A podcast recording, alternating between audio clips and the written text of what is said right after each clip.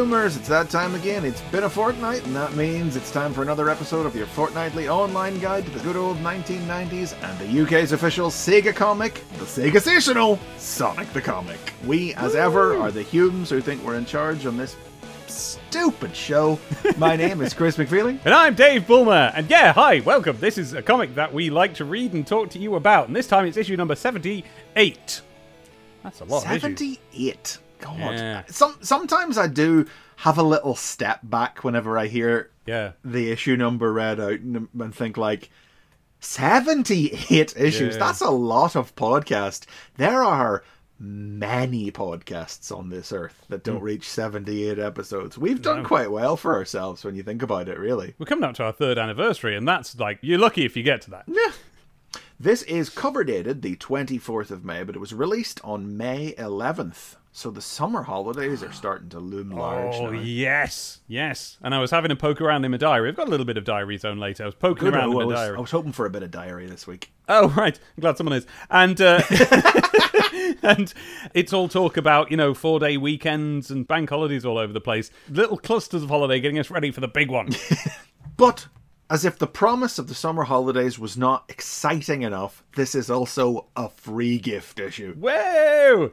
Free gift, and it's a good one. We like a set of uh, set of these on Well, this show. One of us, yes, I was going to say one of us definitely likes them more than the other. Not that Yeah. I have anything against them myself, but it is a set of free bespoke STC transfers. Um, bit, bit rubbish this time round, kind of, aren't they? They are a bit oddly drawn. I think we've had ones that were worse, but those made up for themselves by the fact that they were obviously clip art. Um, whereas with this, effort has been put in to make them full on drawings, but they're a little bit off. They wouldn't look out of place in a graphic zone. Ha! That's harsh, but certainly there's something about Mighty's eyes. I was going to say Mighty's feet, but yeah. Oh, I didn't. Yes. It's the way it, it, it might be a running pose, but it's like eh, one foot stuck under the other. Yes, yeah. yes. So what the transfers are is uh, there's one of Doctor Robotnik. It's his head and then sort of his disembodied arm next to him, pointing out at the viewer. Oh, he's doing a "Your Country Needs You" at us, isn't he? Really? Yeah, yeah. There's Tails flying along, waving his hands. Yeah. There's Sonic, full body Sonic, doing a, a double V pose with both hands, peace sign with both hands. Uh, Sonic's head, uh, Knuckles' head with the old uh, dreads fanning out behind him. And his collar dangling down. Yep. Very Um, much an STC knuckles then. I like the collar in that regard. You get a little bit more visual interest to a bust shot of Knuckles' head uh, and stop it at the collar instead of just having to stop it at the chin the way Sonic's does, you know. Uh, full body shot of Amy with the what is now categorically the wrong Yes. bow. We know this. Is, though she is wearing the heart shirt, The right clothes, skirt. the wrong bow, right, yeah. right, But yeah, the old school long bow. Now we're well into the mini crossbow stages now. Charmy Bee's head looking a bit puzzled and distressed, hmm. and yeah, full body shot of Mighty as we mentioned They're before. doing it all sorts of odd poses. Look at his fingers. Look at his two fists. He's yeah. There's no one bit of mighty that's just normal. Hmm. So, did these ones wind up on the bed, Dave? no, these ones wound up They on the box. Behold, Oh my god! behold the box, Chris. That means they're in the house. Hmm? The transfers are coming from inside right, the house. that's right. They're. Oh my god! It's only them. They're just right there on the lid of the box. It's not even all of them. And wait, is it all of them? No, it's not. And Is it one, two, three, four, five? Well, there's six, no? Robotnik. It's uh, everything but Robotnik. Yeah. maybe that just implies the Robotnik broke or something. Because I don't really remember that Robotnik. It hasn't. It's not really burned in, so I'm not sure where it ended up. I don't think it's just on the side of the box. So, listeners, I have a big box that I've got all my Sonic comics in. I built it when I was at school because we had woodwork class and I had to do something. So I made a big box to fit my STCs into because I had a cardboard box and it was getting too full. It's just blank wood, but I've just put these transfers on it. And also, I'd forgotten this, but look what's going on in the middle there.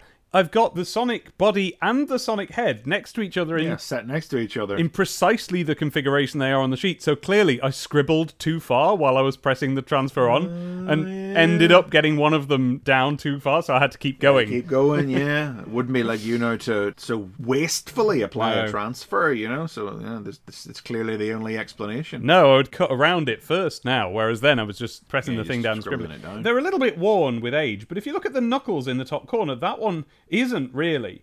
even the mighty isn't really. It's just the stuff in the middle, and that is because this box doubled as seating uh, in my bedroom. That's what I used to sit on to record tapes at my hi-fi, much as we are doing now.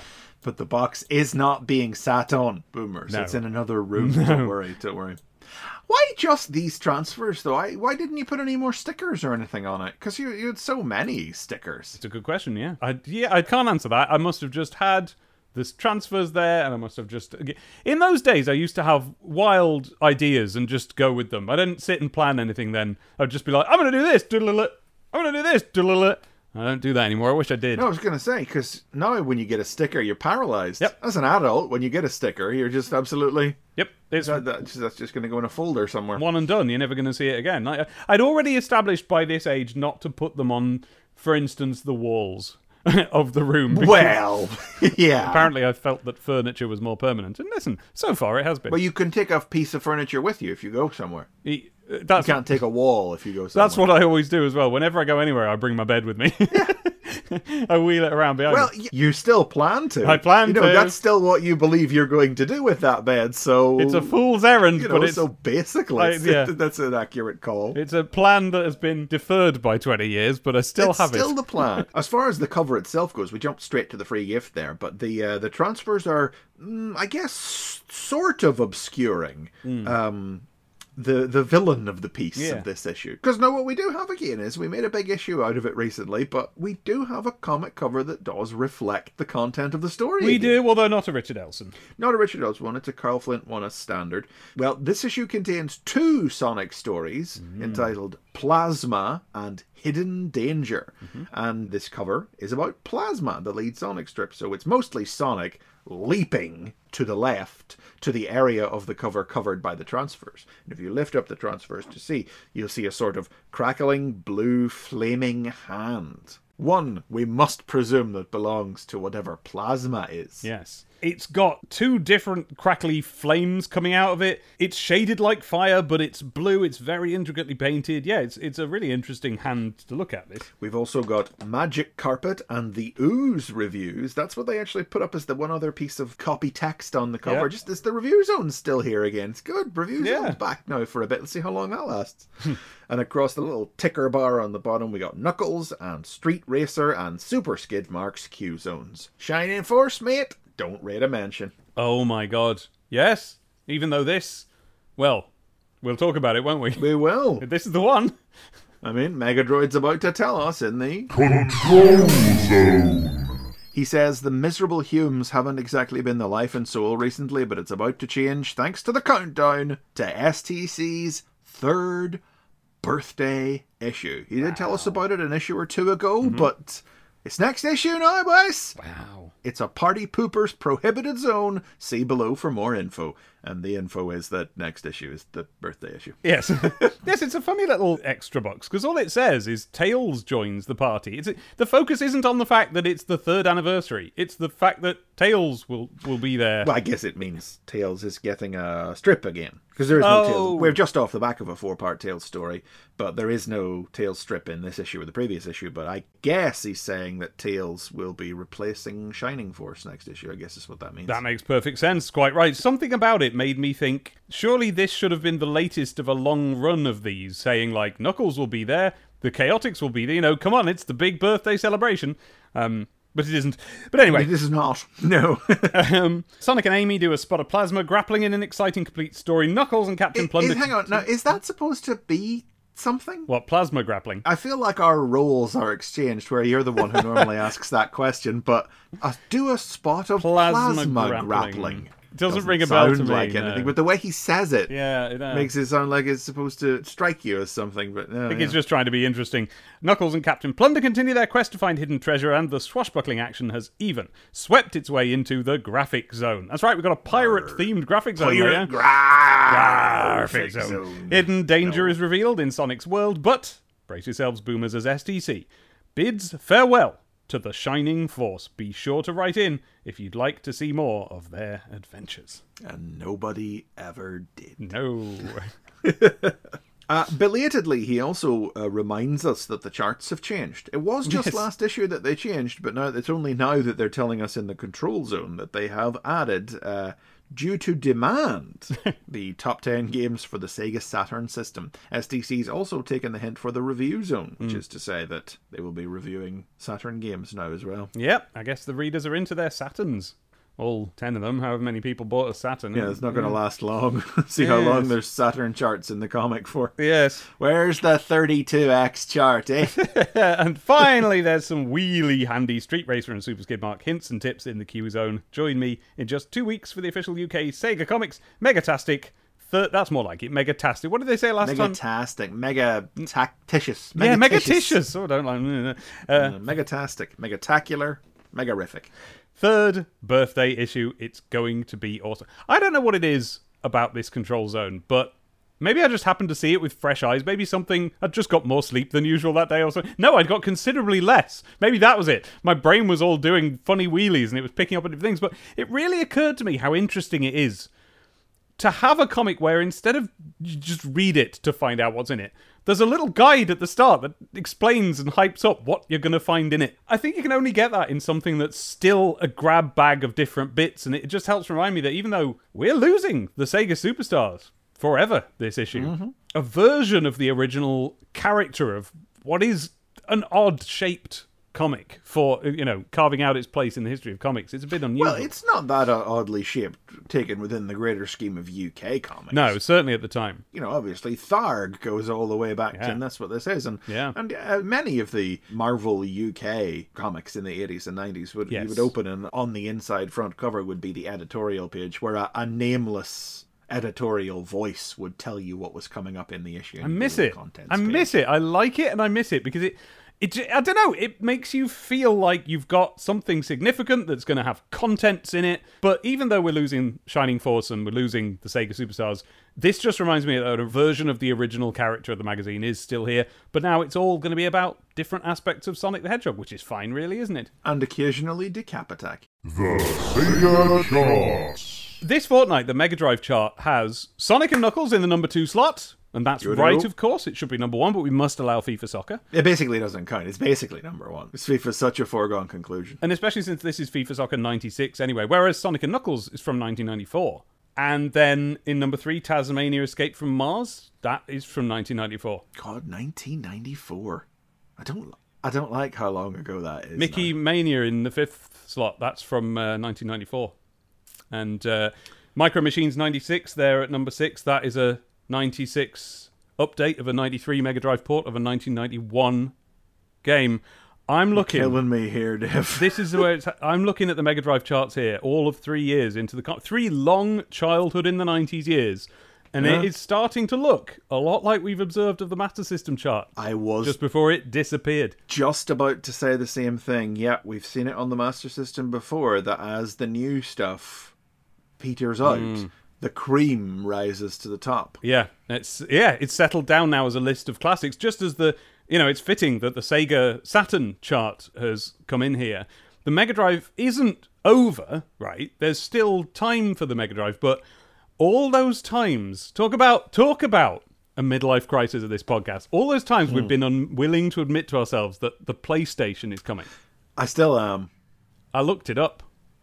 It's out now, probably. It came out eight months ago. No, It uh-uh, came that's out- a lie. It didn't come out in In 1995. it, in off. and off. and Censor that if and in the UK, I'm talking about as well. I'm not even talking about America or Japan. It came out Nah. back when we were first Made up. The issue where Selena shouted, "Carl Flint, that's my man." That's when it came out. Nope. That is Fake news. before the Mar- Super Army comic. Didn't happen. The PlayStation came out in the UK before Nigel Dobbyn started on Knuckles, and a month Nope, nope. before the introduction of techno. Can prove it, mate. It never happened. You weren't there. You don't know. Shut up. It's a fake.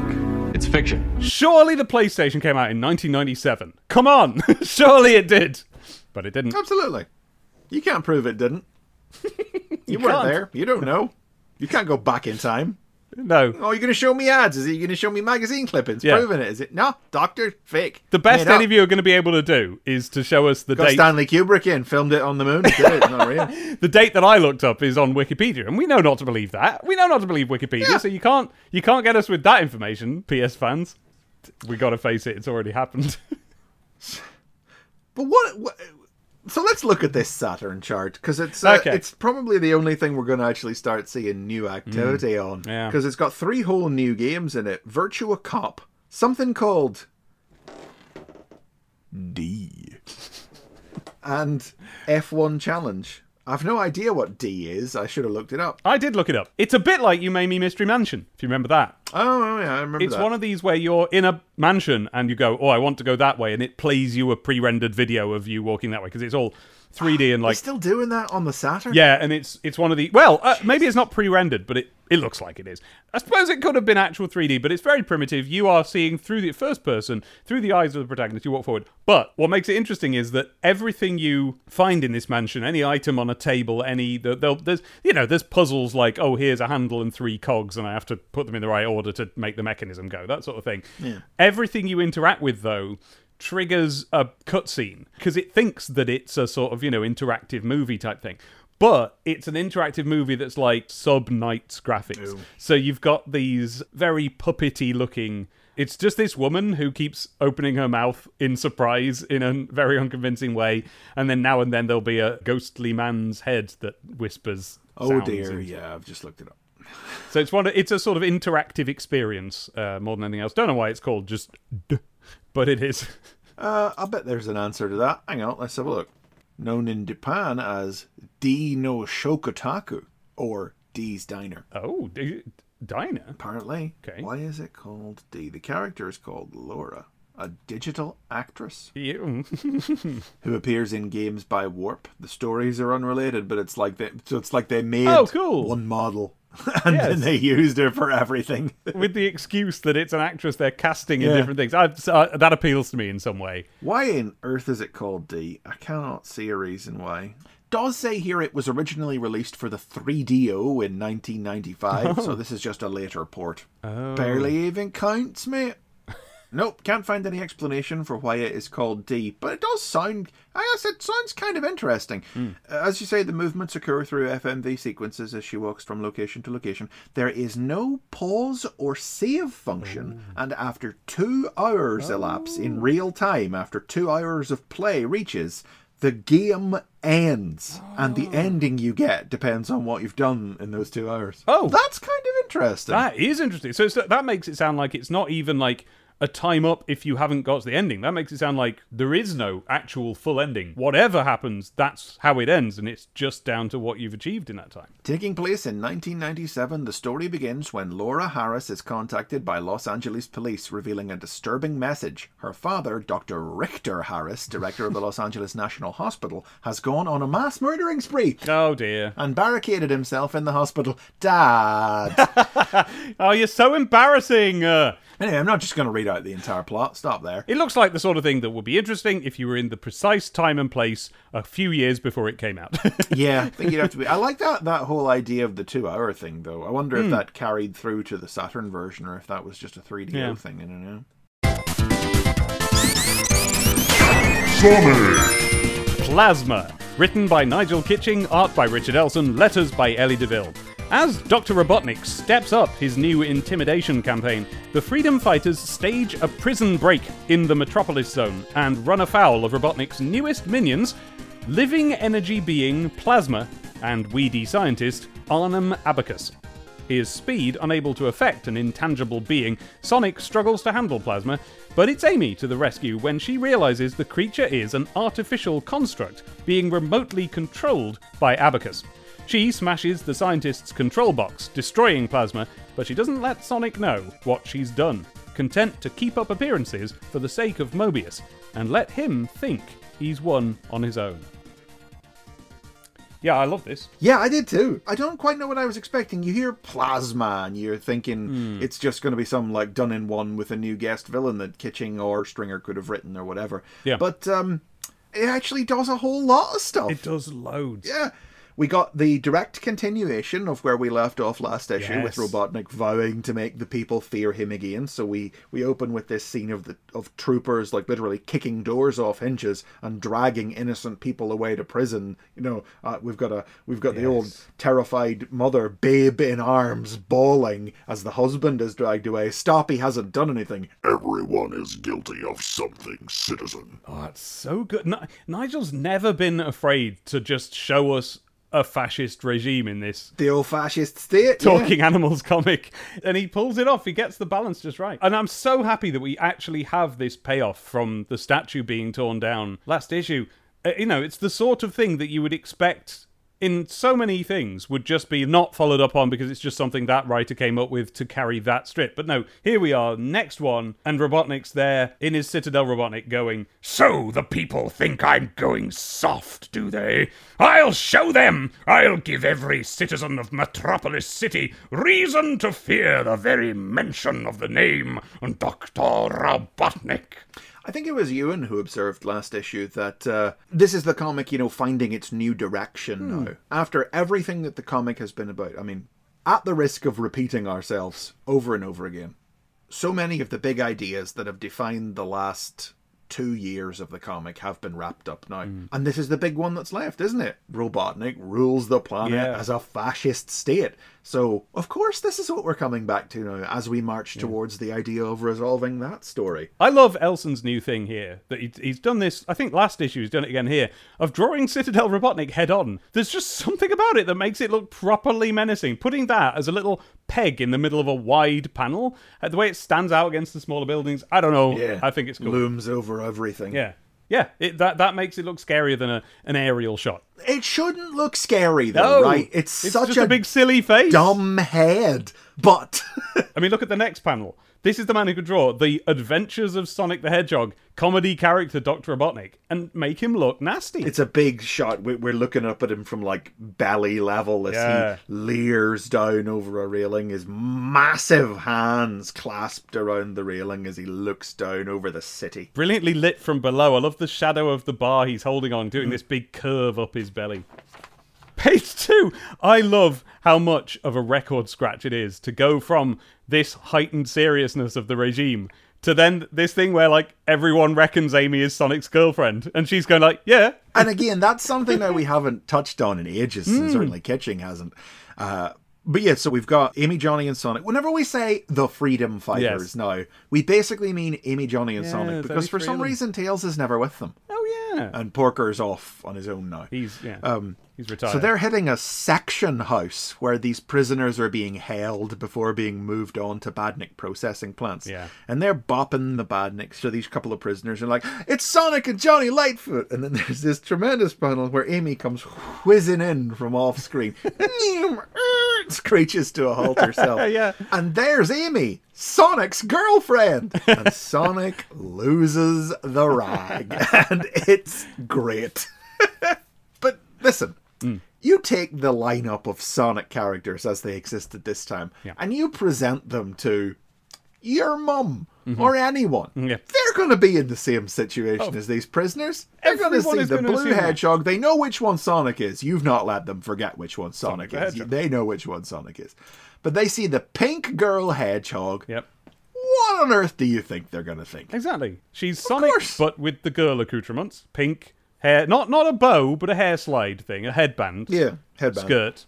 Clear in the language of cartoons at the time, that is Sonic's girlfriend, and she Yeah. is playing up to that. She's having a right laugh that everyone th- this annoys this is Sonic like so much. the closest Kitching seems like he, I I can't say ever because I don't remember well enough what comes after this. Uh-huh. But up up till now, like the closest he's ever got to what he said was his original plan for Mm-hmm. Amy's character, where she would just really play it up and get Sonic's goat by acting like that. Listen here, Buster. Amy is not my girlfriend. I'm getting really sick of people always assuming. Sonic, is this really the time? uh, well, yeah, uh, yeah. You're you're right, Johnny. Amy, could you uh, open the door for me? Anything for you, sweetheart. Knock it off, Amy. Love it. This is right. How much more interesting is that than the Japanese version of Amy, who is always pestering Sonic and actively trying to be his girlfriend or whatever it is? This thing where it's like she knows she's not. She just finds it funny that it annoys him that people think she is and won't do anything to correct them. Love, I love that. Look at the look on her head. Oh, she knows what she's at. Anything for you, and st- standing there all demurely with the head Yeah. tilted ever so slightly, Oh, didn't you know, spot that, as right. she slides a magazine into her crossbow. Like, it's nice to see Sonic like genuinely disarmed as well. Yes. like not right on the heels of like the Porker Lewis story, Mm. where we've seen a Sonic. Do you know when I was listening back to that episode? Do you know what I feel like? Maybe we didn't communicate in a simple language as we possibly could. What's that? Other out of context panels people used to talk about Sonic being air quotes mean. That's when he's busting their chops. That's Hmm. for comedy. The Porker Lewis story, Sonic is genuinely Yeah. angry. I don't Yeah. know if we said that in as clear terms as possible. Right. And seeing Sonic be angry for a different reason other than ooh i'll get you robotnik. That was something new um which is maybe why people had so much trouble you know interpreting it properly. But then here again seeing sonic like emotionally humpy.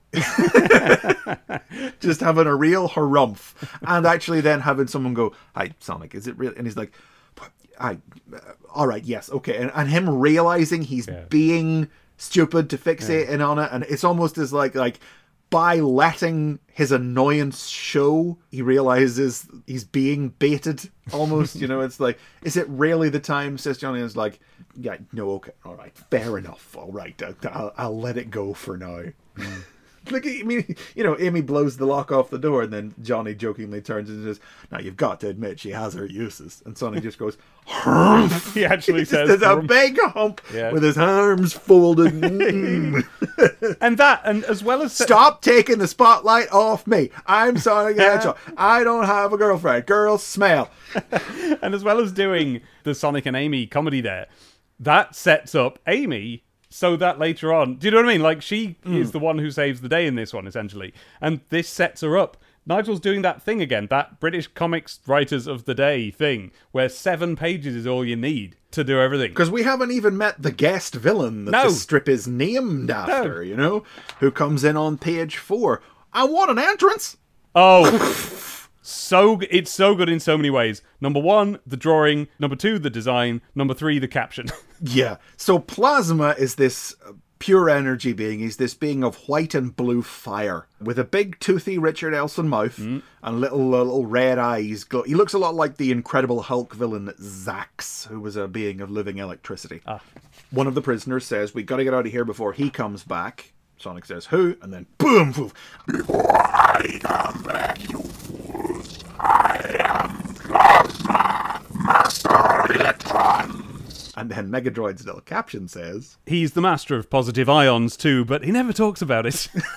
yes, yes, yes, "That is amazing, brilliant." That's what we like. It doesn't in any way undercut the menace of this figure No. that Richard Elson has drawn. It's just it's a great little. like it does. It's there to undermine it, but also it doesn't because of the tone of the. It's just great. It's perfect. it's very throwbacky. I would call Plasma probably the most memorable one-shot villain since Megatox. Mm, oh yeah, I was going to say if you if you were not going to include Megatox, I'd have had words, but you did. Okay. No, that was it. He's the one. I don't know if he is more or less memorable than him, but since him, definitely. Yeah. And then standing right beside him, And my name's Arnhem Abacus, if anyone's interested.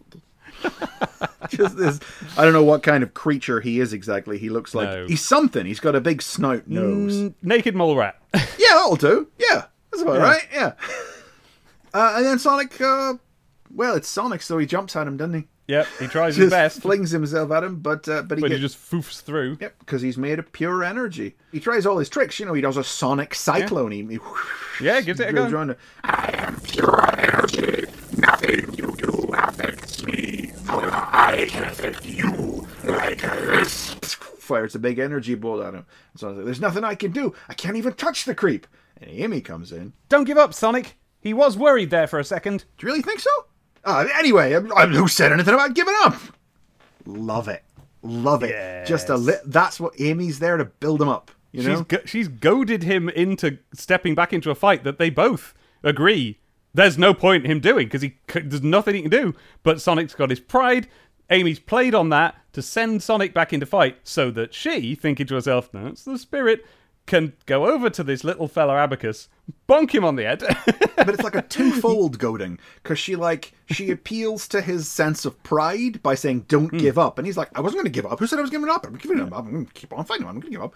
But then she also says he was worried there. And so it's like what do you think so? For real? And like the mask Yeah. of cool just for a second. He's like oh you think so? Can I- Yeah. yeah. But anyway yeah sure you know i was going brilliant! It's amazing! Yeah, no, no, yeah.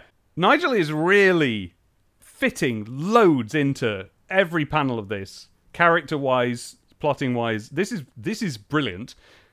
So she bonks him on the head. Yes, she Sonic Um, throws himself at Plasma, and she thinks to herself, "That's the spirit." Then she goes over to Abacus. Uh, never mind me. Uh, shouldn't you be helping your hedgehog friend? And she goes, That's just what I'm doing, Buster. Bonk. And she bonks him on the head. And then she grabs his little control box, crunches that under her foot, and sure enough, Plasma just disappears, just bursts and dissolves. And of course, Sonic, with further goading from Amy, reckons he did it. you beat Plasma, Sonic. She says, "I did." I mean, of course I did.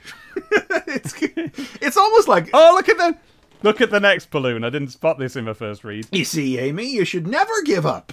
and she's doing her big great. wide-eyed act. You're so right as always. Uh yeah. Uh, look, we, we better get out of here. And then we get this little moment s- set away from Sonic, who's dealing with the, the people. And Johnny says, You don't fool me, Amy. It was you who defeated that plasma monster, so why are you letting Sonic think it was him?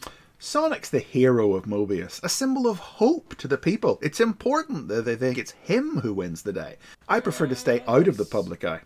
And let's face it, Sonic takes the credit so well as we pan over to him shaking everybody's hands and all the back Yeah. slapping. it's great. And what we've done there is we've looped back to the regime stuff. Exactly to the fact that it could, like, you could take that stuff out of it and just have it be the joke and just have it be like a little Sonic and hmm. Amy based story and just base it. Yeah. all around that. But the fact that it's all about how she like manages their relationship and uses it specifically to build up Sonic as an icon, as a hope to keep the people hoping and believing, to push back against this regime. What a great little one shot. So good. That this is part of Amy's contribution to the war effort. She don't just be the one with the crossbow, you know? Yeah. That's not Oh, all that she has going for her. It's so mon- right.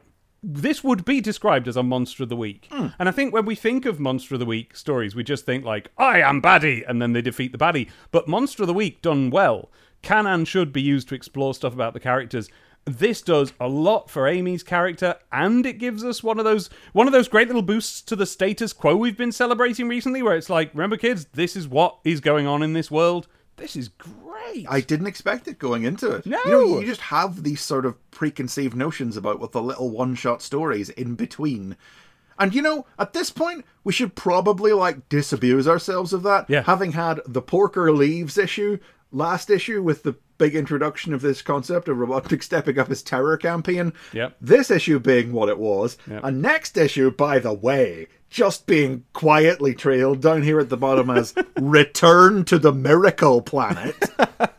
Jesus. That's still a big Metallics head, don't forget. No, Oh, that didn't yeah. get undone. So Oh, we gotta go. Did I mean, we're, we're no, I mean that's they just destroyed the Metallics. They they'd Oh. already cyberformed the planet. So Oh. I presume next issue it will be about tidying up that bit of business. Brilliant.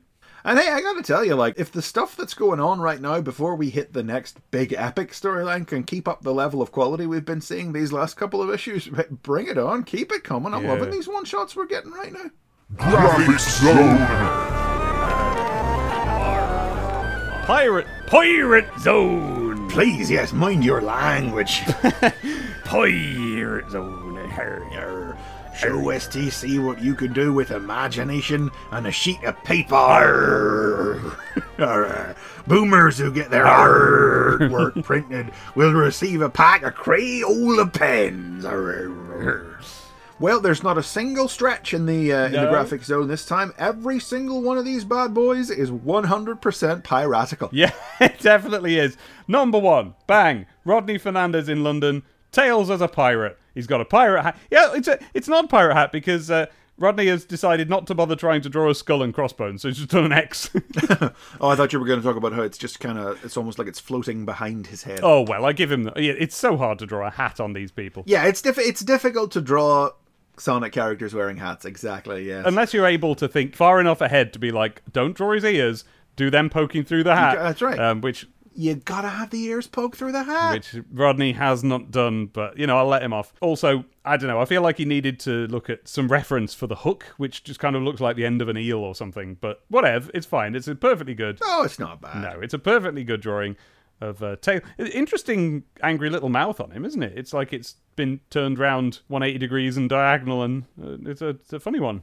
Yeah, I, I couldn't describe it exactly. It's just a little triangle hole and a big dirty hash mark to illustrate this dirty, dirty. dirty, unclean pirate Yeah, face. he's got a bit of that on his forehead as well, hasn't he? Just down below that and to the right from Martin Conway in Cambridge, we've got a more of, uh, you know, Tails is very much the pirate captain there. Hmm. Uh, and we've got from Martin Conway in Cambridge is more of a sort of bosun Sonic type affair. The old yes. pirate head scarf look. Yes. And a good trick when you're drawing Sonic as a pirate uh, earring through the spine. Good idea. Yes. The head spike, not his back, not his spine. that's a now that's a pirate. If he's got a spine ring, That's captioned Sonic spots the difference because of the spotty head scarf the he's wearing. scarf. And above that, there is and uh, you know I hadn't looked carefully enough, and as soon as I saw this drawing, I was like. Oh, what's this copied from? I wonder if it's a Yes. Garfield like Jess Padkin. And then I looked down, Jessica Padkin, Leicester, and I went straight. I did two things at once. Number one, I sent a picture of it to Jess and said, "Right, what's this then?" And number two, I googled Pirate Garfield. pirate gun, and I found it. yes. I found I found straight away the precise picture that she's drawn this from. She's copied the entirety of the cover of a book called Garfield in Disguise, Garfield in disguise. in which Garfield is a, a pirate with a peg leg. He's got one foot up on a treasure chest, and behind him is Odie. Like you know, kind of going, uh, Garfield, Garfield. You know, he's he's he's got his hand on his shoulder. He's like, uh, "There's a ghosty over here because there's a big scary ghosty Behind coming them. out." Uh, And course, obviously, it's uh, it's exactly the same first mate stylings Yes. as Sonic. Yes, just below, he's got the spotty headscarf and the earring. Yep. And uh, so Jess has redrawn this, of course, as Sonic and Tails. When I looked at it, I was like, who in the original Garfield drawing is Tails instead of? Because it's too anthropomorphized for Odie. A bit, yeah. But it is, it's Odie. By then, Odie was just anthropomorphized. I'd have to say this is not nearly so visibly, obviously copied from a Garfield, like Hmm. like the previous ones we've seen, where there was something about the feet on the knuckle surfing Yeah. one, or the the pizza stretch with the big Yeah. square Garfield teeth on the Sonic one. This one, uh, it's definitely just stealing the pose. Yeah.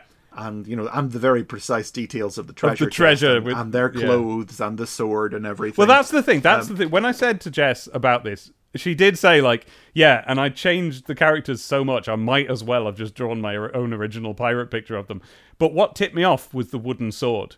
So there's no reason for it to be a wooden sword if a child is draw. You do that it. to get away with putting a weapon in Garfield's hand, don't you? Do you know? But you can even look at the wood and- and you can see. Look how she's put a little knot in Uh-huh. the wood that isn't in the original artwork. Oh, that must be a reference to Sat AM.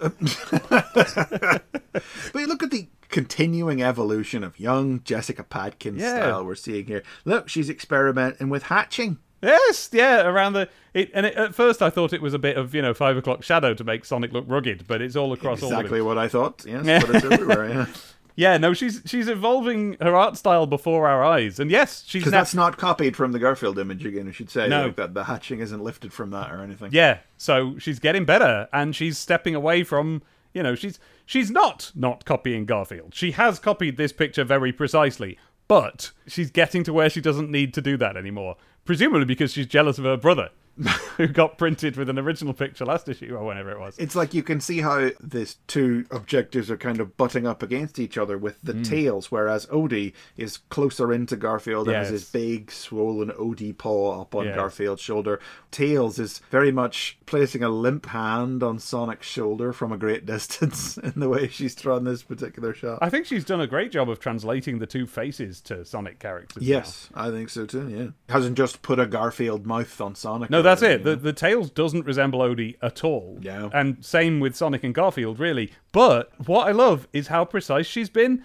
in that both of their headdresses cover their eyes up just a little bit, which is part of how the Garfield and Odie are drawn. And that Yeah, that to yeah. me feels like she's looked at that and gone, okay, so I'll cover that slightly up. Change it just enough so the teacher doesn't notice Yes. you've copied your homework. I had one of these and I didn't understand it. On this cover, it says the world's favorite cat in his fourth spectacular TV special, but it was just a book of comics. So I guess they, I guess Jim Davis, or whoever was being Jim Davis at the time, was doing like graphic novel adaptations of the animated cartoons. I don't quite know the ins and outs of it, but the one I had was was great. There we go. Garfield's Halloween adventure, originally titled Garfield in Disguise, is a 1985 American animated television special based on the comic strip. So, yeah, that was obviously just an adaptation of uh, of that. The special with a ghost story with a pirate theme, originally aired around Halloween. So there you go, Jess. Uh, uh, now, now that you're older and better at drawing, adapt the entire comic into Sonic and Tails for us, please. yeah. Alistair Williams. That's a familiar sounding name. I wonder if he sent a picture in before. From West Sussex, Game Gear owner. He's drawn uh, a, a Captain Sonic. Yeah. Uh, it's a very nice looking one. Yeah, too. yeah, full on. Lots of gold epaulets and gold twiddly bits on the coat and so on. And a quite intricate design on his cape that's. Is that just a skull and crossbones, but with sonic spikes coming off it? Is that what that is? I think it must be. Yeah, I was trying to figure it out, but it must be. It must be, but also it, uh, it must be from something that they've got. They must have a pirate toy or something that this is based on because it's so complex. oh yeah, that's it's so intricate that it could just be based on a picture book of pirates, Yeah. but it's it's based on something. Yeah, but it's done well translating it. Hmm. Uh, it's just Sonic's head, otherwise on this body. You know, no no concessions to having the spikes point uh, poke out of his. Uh, out of his shirt or his tail sticking between his legs or anything. yeah. Similar deal from Nathan Maybank on the right there, which is another little uh, head scarf. Look, I don't know. It's Tails as a pirate. I can't keep this. Yeah. He's got an eye patch. He's got a head scarf. He's got a little dagger. He's wearing a black jacket with a skull and crossbones on it. Yeah. The shipwrecked look is how STC describes this particular fashion choice. Little cut off jeans. He's wearing them Daisy Dukes. Sure. Yes. Yeah. Well, you have to look good, don't you? Oh, and he doesn't have any tails. Oh, yeah. Well, they're they're tucked up in the That's it. Yeah. in the trunk. Knuckles. Wow. Hmm. Um, Knuckles is what's Knuckles here? He there's so much going on. He is a pirate, but it's a very intricate and interesting design with lots of stripy sleeves and trousers. Instead of a hook for a hand, he's got a pair of scissors. Yeah, and instead of a peg leg, he's got I like don't a know robot what. foot or something. Yeah, I think so. Something interesting. It's a little unusual, and he's got a yin yang symbol on his chest too. Don't don't quite know what's going on here. This is from Nedja Deepa from Wigiston in New York. And then we close out with, of course, it's still very much a pirate one, but just a slightly quirky and different one from Aaron Friend in Croydon. This is the best one, as far as I'm concerned. It is kind of, isn't it? Isn't it funny how pirate ships keep looking like their owners? Um, this is Dr. Robotnik as a boat. As a little boat, not even a big ship. I mean, it could be a big ship. You don't know. it could be. The masthead would have to be very big if so. Um, oh, masthead. That explains the interesting patterning at the bottom. Is he meant to be a sort of mermaid? Yes, I think that's been done by somebody who hasn't fully thought through exactly why things look the way they look. But yeah, it's it's a pirate ship with Doctor Robotnik as a masthead, so it's got a big, scaly, Yes. mermaidy sort of shaft. Oh, I'll yeah, yes. use that word Yes. with some distaste. Topped with Doctor Robotnik's head, wearing an eye patch and a spotty headscarf. Yes, something about the fact that he's fully coloured and wearing a headscarf, which he wouldn't normally do, but now he's a pirate. it makes it look like, yes, this isn't just a masthead. This is Dr. Robotnik as a boat. And he's got a little flag on the back of him that says DR. It looks like LR, but it's DR. I was going to say, does it say Doctor R? Oh, it might. I mean, it, it, there's a D, and then there's a small sort Little- of dotty shape down there. It either says D dot R or Yeah. Doctor R. Yeah. Yeah, because it's on a black flag that's been scribbled, so some of the, the lines we're seeing as the sticks of the R could be scribble. Yeah. And he's got an inverted skull and crossbones flag, and he seems to have a he's got a trapdoor in him, which I can't tell if that's a skull or a keyhole, you know, that's on it. I'm gonna say keyhole. Oh, oh, it's neither. It's a trapdoor ring, isn't it? That you pull. Of course it is. Of about? course it is. Stupid. How did we not see that? Silly man. We're not consuming enough pirate based media. I've got a quick fix for that. Let's turn the page.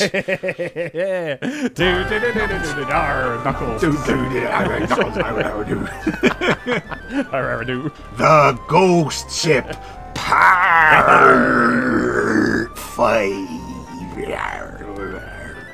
Written by Nigel Kitching. By Nigel And letters by Eleanor. We might be pushing this a bit far now. Don't you think me? I don't know. We might have to scale it back a bit going forward. Going forward. In the Tantaror dimension, Knuckles, Plunder, and company meet the race's leader, Eklitos. He explains that the Tantaror our heroes encountered are renegade members of the race, servants of the deceased evil mystic, Orkim Ro. They've come to Mobius to capture slaves to build a monument that will serve as a tomb for their master. Knuckles is determined to rescue the slaves, so Eklitos sends him back to the ghost ship to face the renegade Tantaror alone. Yeah. A lot of explaining in this one.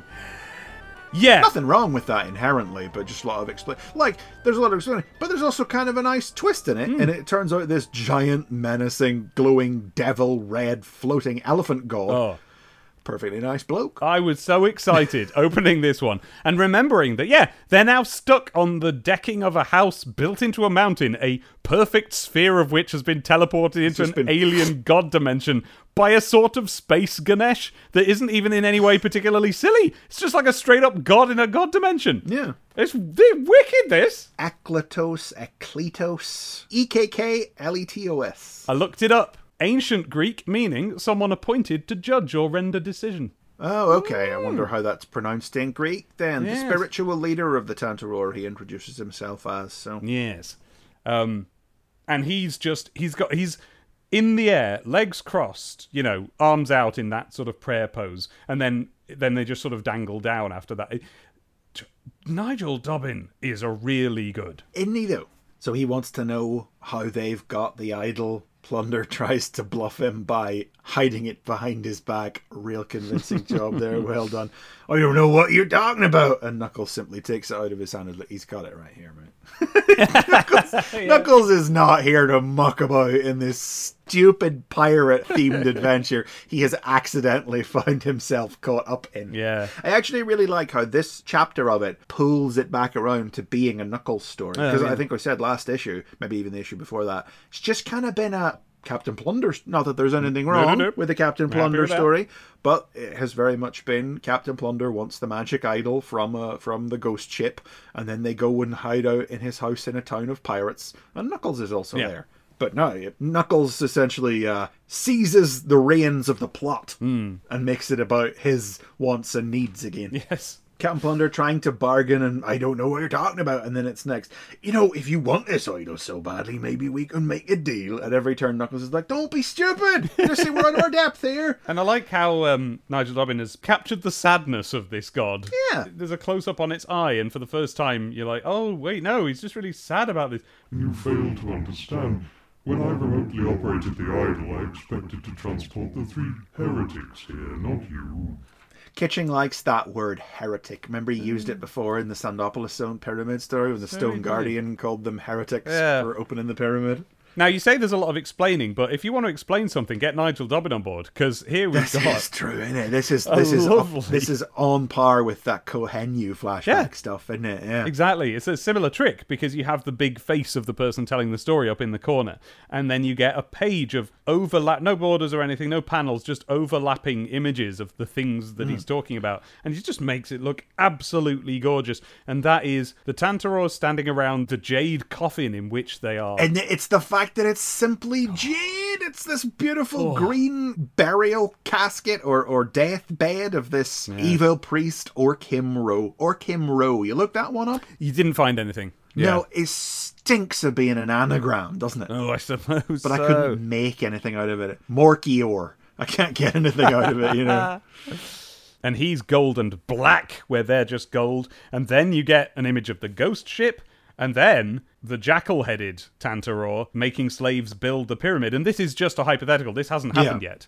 He's just explaining, but he's showing them building this black pyramid on, Yeah. on some sort of glass steps. And you can see that the pyramid points down again at the bottom, which I think is really cool. Is it that, or is it is it its shadow? Or its reflection. Yeah, it's tricky Yeah. to tell. And, and you're not even really like meant to. This is a mm. non-Euclidean dimension. Yeah, it's brilliant. Oh, it's great.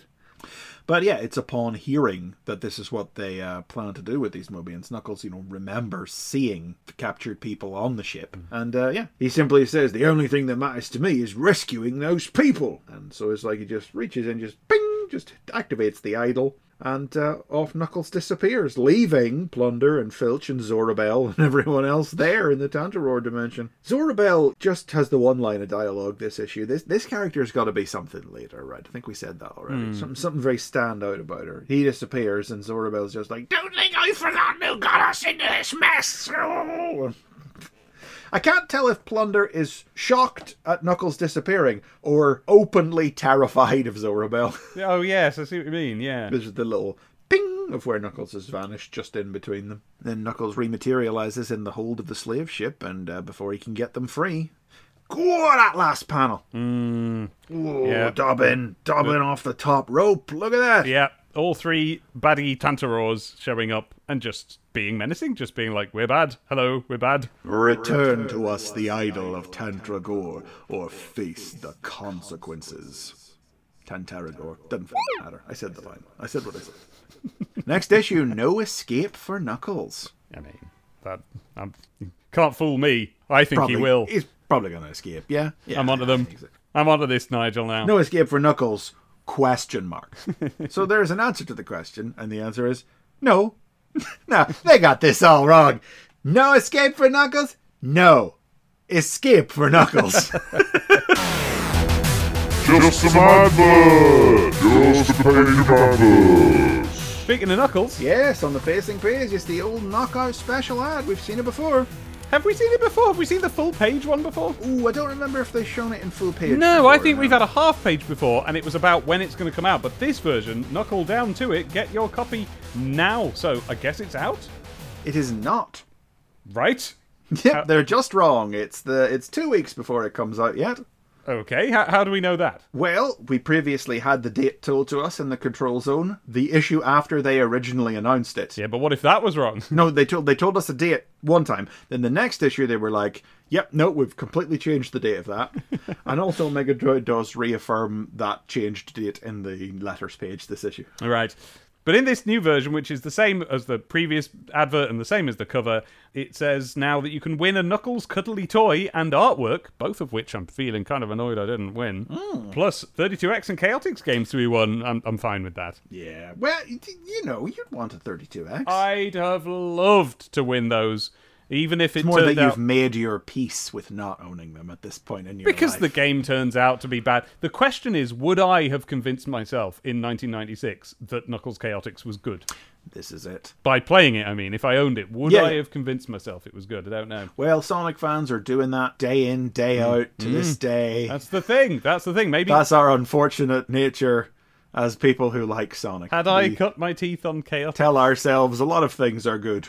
And a Knuckles interview and a pin up and more, but you'll find out more about that whenever it is that we release the episode where we cover the Knuckles Knockout special. It's going to mean a lot of editing. We'll record it. When you'll get it, I don't know. Yeah, we already know when we're recording it. Yes. When you get it. Play along at home, waiting to find out. Review zone.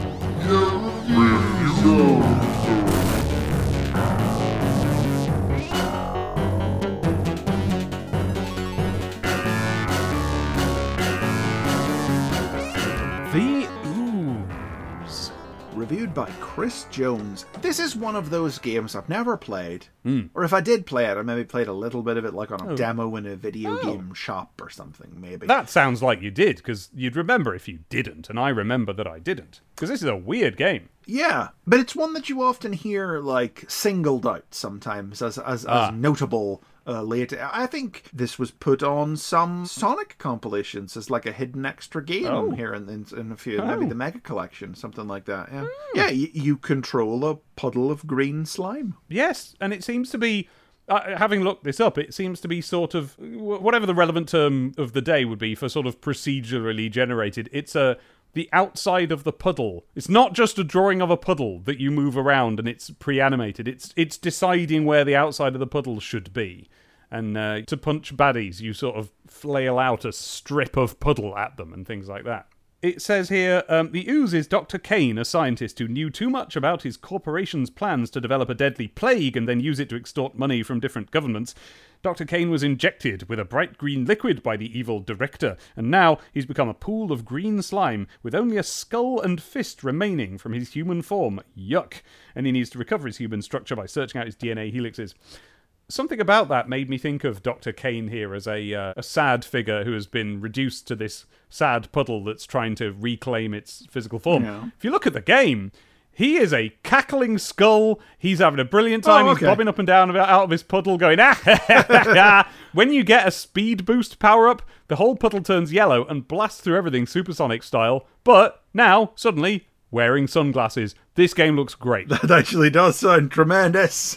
Yep. I would have played some, only I can't find the USB cable I have that Oh. transfers data to stick it on my Oh, Mega Drive heck. Mini. Oh, flipping heck. You're down to one data USB, are you? I don't know where it is. I don't know. Plenty of charging ones. The data one's gone missing. Yeah. Yeah. Should be illegal. Why is it legal to make ones that don't do everything that they're supposed to do? Never mind. You looked it up, and that's good enough for this show. The game is very playable and it's fun slipping around. The graphics are not top drawer, D R A W. It's drawer, D R A W E R. Top, the top drawer, the things in the top drawer. Not top drawer, like you've drawn something at the top of something. I looked that up, by the way. I already thought that was the case. It is.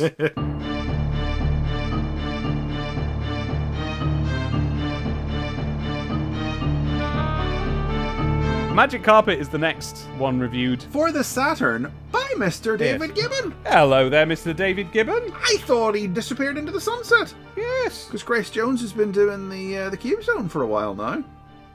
Who has? What, Grace Jones has? Chris Jones. Oh, Chris Jones. They said Grace Jones. God, could you imagine Grace Jones doing the Q Zone section of it? Just be flinging insults at you for cheating in the first place, and if it didn't work, it would be your fault. well, it would bring a bit of cred to the Q Zone.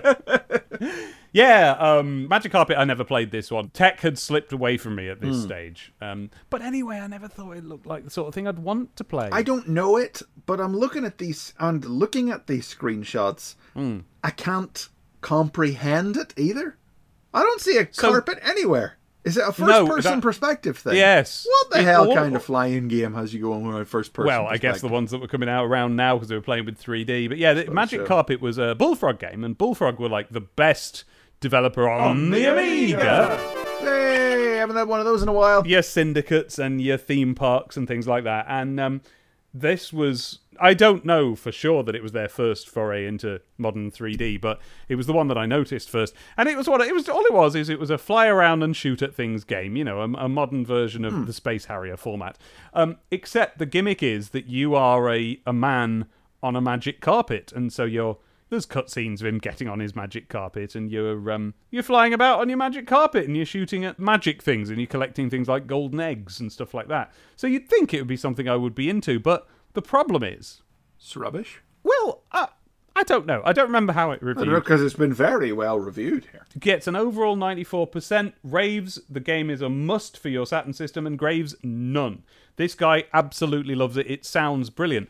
My problem with it is that it's one of those examples of early 3D where what they ah. are imagining they're doing is far beyond what they're able to do. So imagine this. I got you. Imagine a 3D first person perspective magic carpet game, which sounds good because it means, you know, you're just free flying, right? In any in all directions. Here's the problem. The draw distance is about as long as your arm. Oh, So you are watching the ground. Fa- That's why the screenshots don't make much sense. Look at them again now. yeah, yeah. No, when you say that, now I'm I'm comprehending. Yeah, Yeah, and, you, and the whole thing looks like it's well. Actually, they seem to have set a lot of it in snow, which kind of sort of excuses it in a way, like it's m- Yeah, yeah. misty, snowy uh, look to things. But I couldn't play a game like that where you're only seeing what's popping up the moment it pops up ahead of you. Gibbon says here it's been programmed with one Mm-hmm. of the best 3D intro sequences ever. Maybe at the time.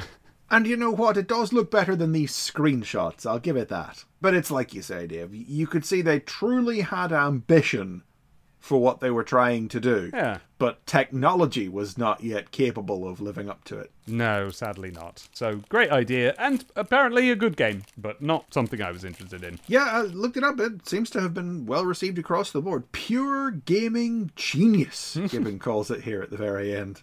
So fair play to it. It's also on the PlayStation, which, as we all know, wouldn't be out for years yet. So I don't know how that works. Shining Force. The Curse of Xeon, Part 6. Written by Nigel Kitching, art by Martin Griffiths, colours by Gina Hart, and letters by Steve Potter. Using his new powers, Bowie teleports the Shining Force back to Grand Seal Island, where they overpower the Xeonites guarding the nuclear bomb. At Zink's direction, Bowie uses his sword to open the seal to the abyss, into which the team pushes the bomb, closing the portal again just as it blows. The day is saved. But it's just the beginning for the legend of the new Shining Force. He says in tones of irony. Yes, and written in those tones. Yes. I genuinely don't know if I have anything to say on this mm-hmm. because what happens in it is that, and that's what happens in it, and that's it. I found some interest because I've been really interested all the way through the whole series in this idea that they found a nuclear bomb. They, the baddies who found the nuclear bomb and want to use it, they seem to think that what they're going to do with it is essentially like burst a bubble that's like magic. Yeah. So they need a big, a big bang to burst it. They're just casting a spell as far Yeah. as they're concerned, Yeah. you know, and the and the spell they cast will open the seal. Yeah, but Zinc here is like, no, no, uh, mm, I'm, mm, I'm from the apocalypse. I know what that is. This is going to destroy everything. Um, in fact, I thought, I, I almost thought that they, it sounded a bit small when they said, oh, it's going to destroy a section of this island. Yes, uh, uh, the portal, the tower, and half of Grand Sea Island. And Taya says hundreds of innocent people will Yeah. die. And I'm sitting there thinking, feel like you're understating it a little bit there, to be honest. Yeah. Because Zink's just got through calling it a terrifying weapon no civilized people would ever dream of using. Yeah. Commentary. Bit of uh, Commentary. um, but yeah, no, I've been really interested in this aspect of it, and also like, yeah, what are you going to do to stop this thing? I like the fact that they're, you know, w- once they've started the countdown, it cannot be stopped, and they're all like, yeah, jog on. But then Zink's like, no, no, no, it, it, he's right. He's pressed it now. This is just going to go off, and there's nothing anyone can do to stop it. I liked speaking of the countdown. I like that little bit. Uh, it returns back to that bit where they couldn't read the English words written on the Mm. bunker wall when they found it. They're looking at the countdown clock and it's what do these symbols mean? symbols. Nobody knows. But when they change to two ovals, the spell will cast. Yeah, give a with that. I love that, like yeah. yeah. Tell me this. Hmm. I've only literally just noticed this now, six issues in, so I have to even ask: Has Zinc always had that pull string operated steam vent control hanging off his shoulder? Oh my goodness, huh? I hadn't noticed that before. I feel like we would have noticed that before, if not, right? It's a little handle, it's a little hmm. bar of metal. Yeah. held by two strands of wire at each end, which come to a point which, you know, hangs from a lever connected to his chimney. So basically, he pulls it and it goes woo every so often to let to let steam out. I'm always a fan of when a robot has to physically operate part of himself like he was a different but like do you know what I mean? Like a robot should just be able to vent his steam because he's a machine. Because it's a bit of him, you know, in the Yeah. same way that we humans are able to vent our unwanted Yes. gases without having to, you know, pull a special part of us. Yeah, no, he has to take his hand, lift it up, hold the little handle and pull it and boop boop out comes the steam. Peep, peep, said Zinc. rolling his eyes. But then they use the sword to to burst the bubble of the portal. So it's not a portal. Like I was a bit confused at first because they're like, "Let's we'll destroy this portal and that will free Zeon." Hmm. So I thought they meant like, "Oh, is it that the big stone really coolly drawn, which is like two Yeah. sort of dragons nose to nose and tail to tail makes this ring around this portal. But no, they're hoping to just like burst the film on it to essentially get him out. It's a the portal itself is what traps him in the other place. Whereas normally a portal would be how to get to another place. Well, I would say that this is the hole in our world that leads to the other realm. Uh-huh. And then this film over the top of it is what stops him coming through it. Right. It's like if you smashed up those dragons, the hole would still be there in the air. You know what I mean? Yeah. So they stick the magic sword into it to kind of burst. It's not exactly the most dramatic uh, rendering of opening a portal with a magic sword, is it? And he just gets down in his hands and he's, let me just, let me just, let me just get in there, just, just and just dips the end of the sword into the thing. And then they push this nuke into it, and it seals up again. He seals it up again with the sword because that's his. Ba- and and they're having to be quick because it's like, oh, Zeon's going to notice. It's not. Hmm. It's not that bursting the portal brings Zeon through. It's that Zeon Yeah, he's- like, oh, cool, I can go It's through. a hole. Is that oh, wicked sweet. The the slightly more dramatic version of this, which probably requires another page to accomplish, Uh-huh. has Zeon sense that the portal is open. Yeah. and we see things from the other side of the portal. We see the abyss. We see Zeon in the abyss. We see him make his way towards the portal, Yeah. only to have a nuclear bomb dropped in his face. You know, with the implication being that detonating the bomb within the abyss probably destroys Zeon there. Probably. You know, you probably don't need to reseal the portal. That's probably the more Yeah. dramatic conclusion of this. Whereas the bomb blows Zeon, but it's all right because it happens on the other side and it destroys the statues of the dragons and the rift itself, and everything is sealed, and you don't have to worry anymore after that. That's probably the more cinematic conclusion to the story goes. You would think, wouldn't you, that the reason to seal up the portal again would be so that the nuke doesn't nuke its way into this dimension. Hmm. But it still does, like a big mushroom cloud or, or something. Well, a, a yeah, column of does- something comes out. He does seal the portal again. The, the bomb is sealed in the abyss. He does close the thing, but it's like there's it's if the bomb can do that from inside the abyss, so there's enough of a a kickback, as Hmm. it were. You know, you can the tower shakes perhaps. Uh, Again, imagine don't imagine it as being a literal column of fire shooting out of the portal, which is what the art makes it look like. Yeah. But that's not you know because. I got some bad news for these guys. If that's really what's happened here, is the uh, the old legend of the new Shining Force is going to be extremely short lived if they just took a face full of nuclear radiation. Well, maybe that is why we don't see them again. Oh no! and then Obi Wan Kenobi pops out the sword again. I wasn't sure Oh, if yeah. we would see him again. I thought maybe he might have, you know, fused with Max to power him up to his new form. You have done better than I could have hoped for. Your first test is over, and you have come through it with honor. Let the forces of evil beware. The world of Rune has new champions. The Shining Force. Do you want Shining Force back? Let STC know. And here we are at a milestone moment in STC, Yes. in SDCTP. Yes, we keep decap attack, but as we've said time and time again, that's just part It of the furniture here in really STC. yeah. We love it. And it- when we say that, we don't mean it doesn't count as a good comic. It's one of our favourite ones. Yeah. but it doesn't count as being based on a game anymore. Whereas this, this is the moment where never again will Sonic the Comic adapt a non Sonic game. Yep. Here it is. They won't revisit any of the old ones, No. and they won't do any new ones. And it's not presented as that. No, they You- probably you didn't want- know. That's it. You do wonder, have they reached this decision already? Though they have. We've gone quite a bit now since, you know, the last, say, Streets of Rage or Shinobi or anything. You know, they probably have decided at this point that they're not going to bring those back. If only maybe because they're old games, Yes. you know. They may still have had it in their mind that they could do a Panzer Dragoon game or a Virtua Cop game or something. But uh, but no, it's here. It doesn't feel like anything special in the moment. And it's weird, but even in hindsight, knowing it now, looking back on it, it doesn't feel like a special or momentous No. event in any way. It just feels like the inevitable result of where the comic has been going for the last while. Yeah. With Um, the Sonic stories increasing their stakes and their drama so steadily and, and spreading out to be the other three strips in the comic.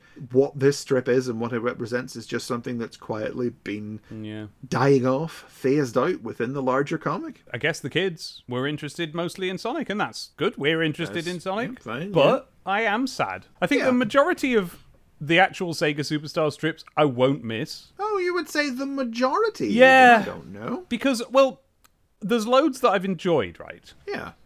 But when I'm editing an episode or when I'm listening to one back and I get to a random Sega Superstars, I'm like, "Mm, okay, here we go. Let's get. You know? They're they're not the highlight to me, but the concept of them I will miss forever. Those Yes. those first days where we had that grown up feeling lineup of Golden Axe and Shinobi, I think I'll always miss that way more than I ever actually enjoyed reading them. Do you know what I mean? Um, it's such a good idea, and it's something I'm so excited about, and I and I kind of wish. It's it's just impossible, isn't it, to compare one Sonic strip, Shinobi Golden Axe and Wonder Boy, or Sonic Streets of Rage, mm-hmm. Kid Chameleon and Decap Attack to Sonic Knuckles, Sonic and something else. Yes, exactly. But it's purely in concept. Like, so for example, if there was a comic running now that was like seven pages of Horizon Zero Dawn, seven pages of Elden Ring, do you know what I mean? I'd read this. It'd be well good. Done by the 2000 AD people. Oh, wouldn't touch it with yours, mate. it's not in any way an inauspicious ending for them because I've wound up, generally speaking, enjoying Shining Force quite a bit. Certain bits more than others, and uh, this final chapter is not the most interesting of the serial, but it brings things to the end in the way we described, um, and there's just not much room for it to do much else. But as a serial on the whole, it's uh, I find it difficult to judge because when it comes to Sonic, we have so prioritized and prized and praised the comic for its game fidelity. Yeah. It feels weird to hand wave away the fact that this has buggery all to Yeah. do with the games.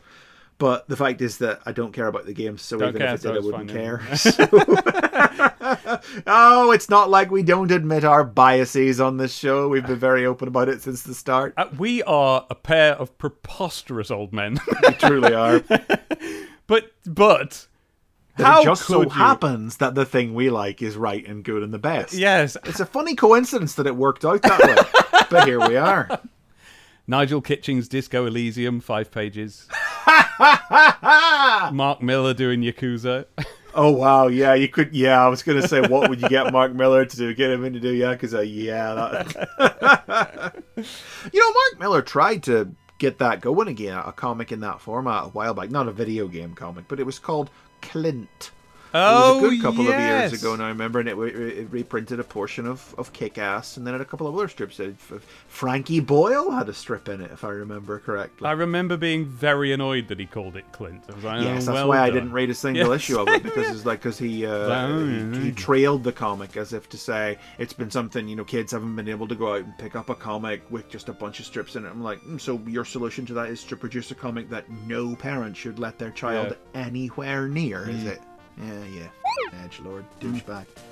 anyway, that's uh, nothing to do with STC, except in the most tangential uh, way. I mean, he's not wrong. It is sad that we don't have comics like that anymore, and, and this represents one of the last gasps of such a thing. Yeah. But it doesn't feel like it. And as I reach the end of the story, I, I find myself more excited for next issue. Tales is Yeah. grounded than necessarily for any more adventures of these fellas. That's it. They made a decision that we agreed with because we were exiting the time when we really knew what the current games were because we hadn't upgraded. Uh, that's part of it. Imagine if we'd had Saturns. Yeah. And we were playing. Um, the hell was on the Saturn again? Flip, flip back Consult to the game list. And we were playing Duh. Wing Arms and Sega Rally. Um, okay, that's probably bad examples. you know, when you look down this list and it's like, yeah, what do we got? Virtua Cop. You're not going to make her strip out of D. Not in a kid's game, anyway. Maybe get Mark Millar in to do the Murder Hospital adaptation of D. Mark Millar doing Worms as if it was all about combat. Ah, yeah, that would actually be quite good. Because I almost said Mark Millar's D, and I feel like that is a whole other thing. Farewell, Shining Force, and farewell ya. to everything you represent. You are alright.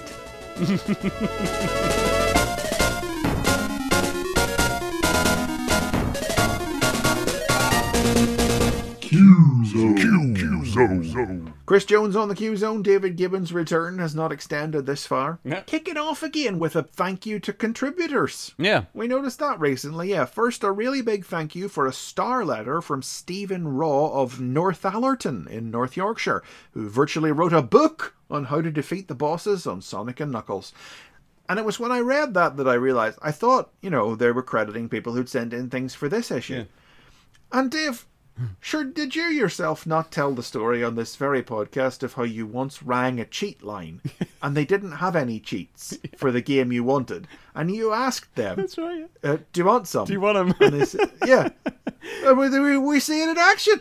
That's where cheats come from. They, like in the real world, they are handed down across the playground, written on bits of paper tore out of your jotter. Yeah. That's how the that's how Chris Jones got him. I don't know if that's how David Gibbon got him, but if he got him another way, he didn't leave the secrets behind in the office. He took his sources with him. Yeah. Chris Jones had to rely on Stephen Raw of Northallerton and Mark Mashila, who comes from Nairobi in Kenya, oh. who is not credited for contributing any cheats. Oh. No, or it doesn't He's say. just like, holy crap, there's somebody sending in a letter Yeah. from Kenya. It's amazing where you can find STC. Yeah. I wonder what Mark Mashila did. Right in with some cues, apparently. It must have been Q's or A's. This is Super Skid Marks, the game. Uh, we've laughed at the title before, but of course that's the point. It's an old game on, on the Amiga. Wow, two in one. Thank you. It's one of these games where you're looking at a, a sort of a 3D track and you're mo- driving the little tiny cars around it. But it's a silly one, and everything in it is really silly. And I didn't remember this, but the actual like cover art of the game is of a cow, not a car. A cow Yes. with great big wheels driving around the track. Or is that a cover art, or is that an advert for it? yes, difficult to tell. Shall we find out with googling? Good idea. All the pictures I'm seeing of the Mega Drive version have the cows on the front. Oh well, that'll be it then. Whereas there seems to be a Cars version, which I'm guessing is the earlier. The Mega version, yeah. Because it says in these very cheats listed here, if you type Mumu into the passwords on the name screen, you'll race as a cow. You'll always, race Always. as a cow. It says, Which so maybe makes it maybe sound as you if could it's select the cow as a matter of course. Well, it almost makes me think that you get the cow somehow, either with a pickup or something like that, whereas this allows you to have it all the time. Always be a cow, yeah. Uh, if you put the password chalk milk into the options screen, you get bovine warrior mode Yes. brackets cows. Yes. Don't know exactly what that means. Uh, also, we got a cheat for Street Racer over here on the right. Go to the character select screen and press ABC, ABC, AB, and it lets you uh, increase the power bars on the characters. I guess that was what, probably Street Strength, Hand, Street Sprint. Yeah, I would have thought so, yeah. Next issue, an Earthworm Jim 2 special. I did have Earthworm Jim 2, but obviously I didn't I wouldn't have had this Q zone to give, so I'll mm-hmm. actually be a little interested to see what we've got. So I'm gonna mark that down in my diary. And speaking of diaries, I have a bad case of diarrhea. I have a bad case of diarrhea. I have a bad case of diarrhea. I have a bad case of diarrhea. You remember that at the end of our last diary zone, my parents went away, even though I was in the middle of my exams? Yes! They, they went on a little holiday. Yes! Unusual for them. They must have had it. we're going to be ahead. stuck with Nan and Grandad. That's right. Well, that's how this one starts. Yeah, on the 11th of May, 96, stuck with Nana, Grandad, and Andy. Just a, hmm. a generic strop. I like all three of those people. There's nothing to complain about with them. Although, here's my main complaint, apparently, about the, the weekend. Andy and Grandad play non stop chess. well, that is pretty boring, to be fair. when you're. What age are we now? 14. Oh my god. Oh, I don't like that. That's almost. Oh. Yeah. Because I've had my birthday. Do you remember the Stuart? I do remember this, Stuart. And I'll be coming 14 in just a couple of months. Hmm. Oh, I don't like that at all. That's where we are. 14 is something wrong about that. Something not. I don't like. Well, I wasn't reading the comic anymore, so I was properly grown up at this point. Yes, know? you were in a an early life crisis where you're like, oh no, now I'm old. Not so me. I was still a child reading Sonic, having a fun time. I was fine. In fact, um, Getting mad about chess. yeah, my friend comes round and it says Alex came and got me into Zelda. So, it, and by the way, it's May. I got Link's Awakening in March. And uh, I need a friend to kickstart me into being interested in it again already. I don't know what what the problem is. It's one of my favorite games ever. Um, Sunday, the 12th, uh, made. Sp- uh, so I may have to translate this, but made Specky Spellbound Dizzy mod.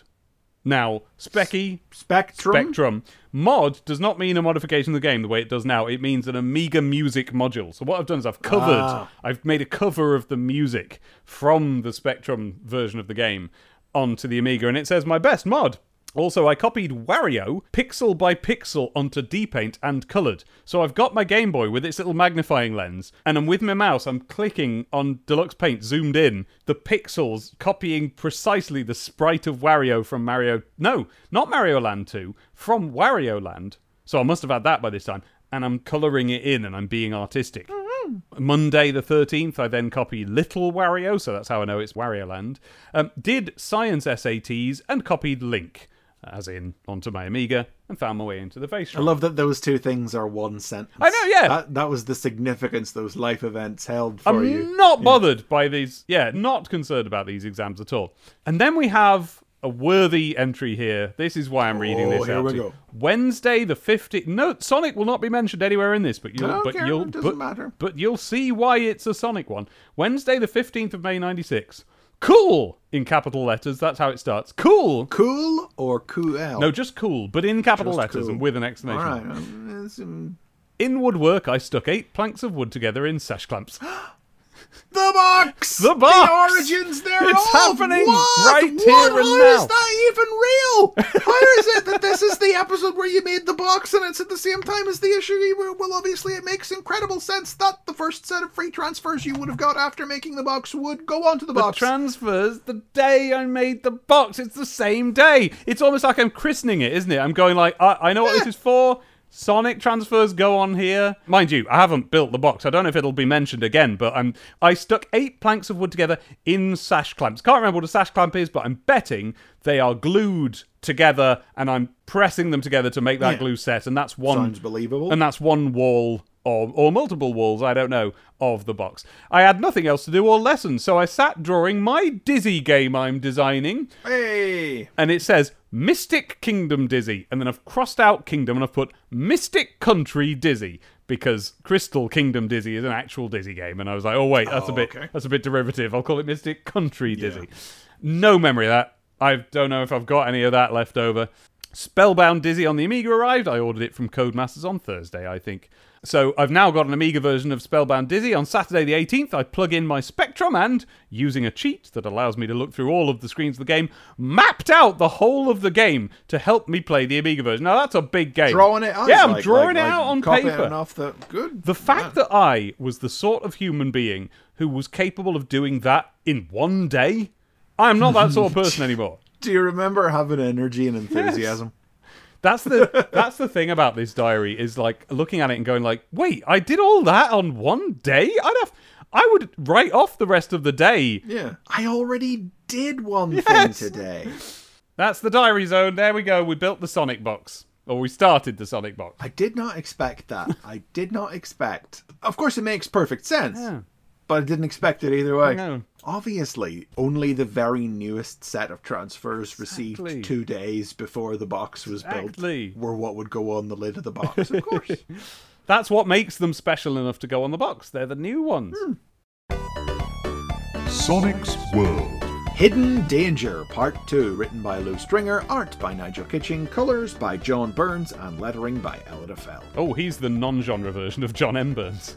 They're the same bloke. Sometimes they call him John M. Burns, sometimes they call him John Burns. I don't know why. Sonic gets the upper hand over Robotnik's invisible robot by drenching it with water, allowing our heroes to see its outline and letting them strike it successfully enough to deactivate its cloaking device.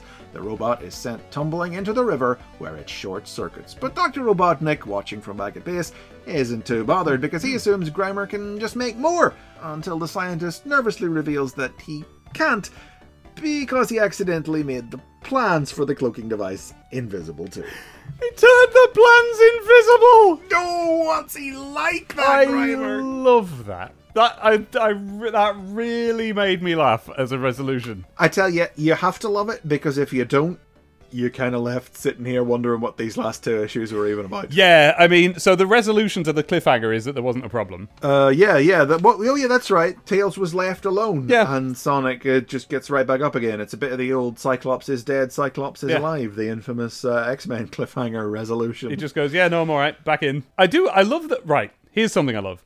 I love that this is a silent machine antagonist, but it still gets a thought bubble with a question mark in it when it's about to fall over the cliff. I love that. That implies. I don't think I even really clocked No, exactly, yeah. because it's such normal comics language, but it means that anything can get confused. Your car gets a question mark before it crashes. Your iron gets one when you unplug it. Just random things getting a question mark.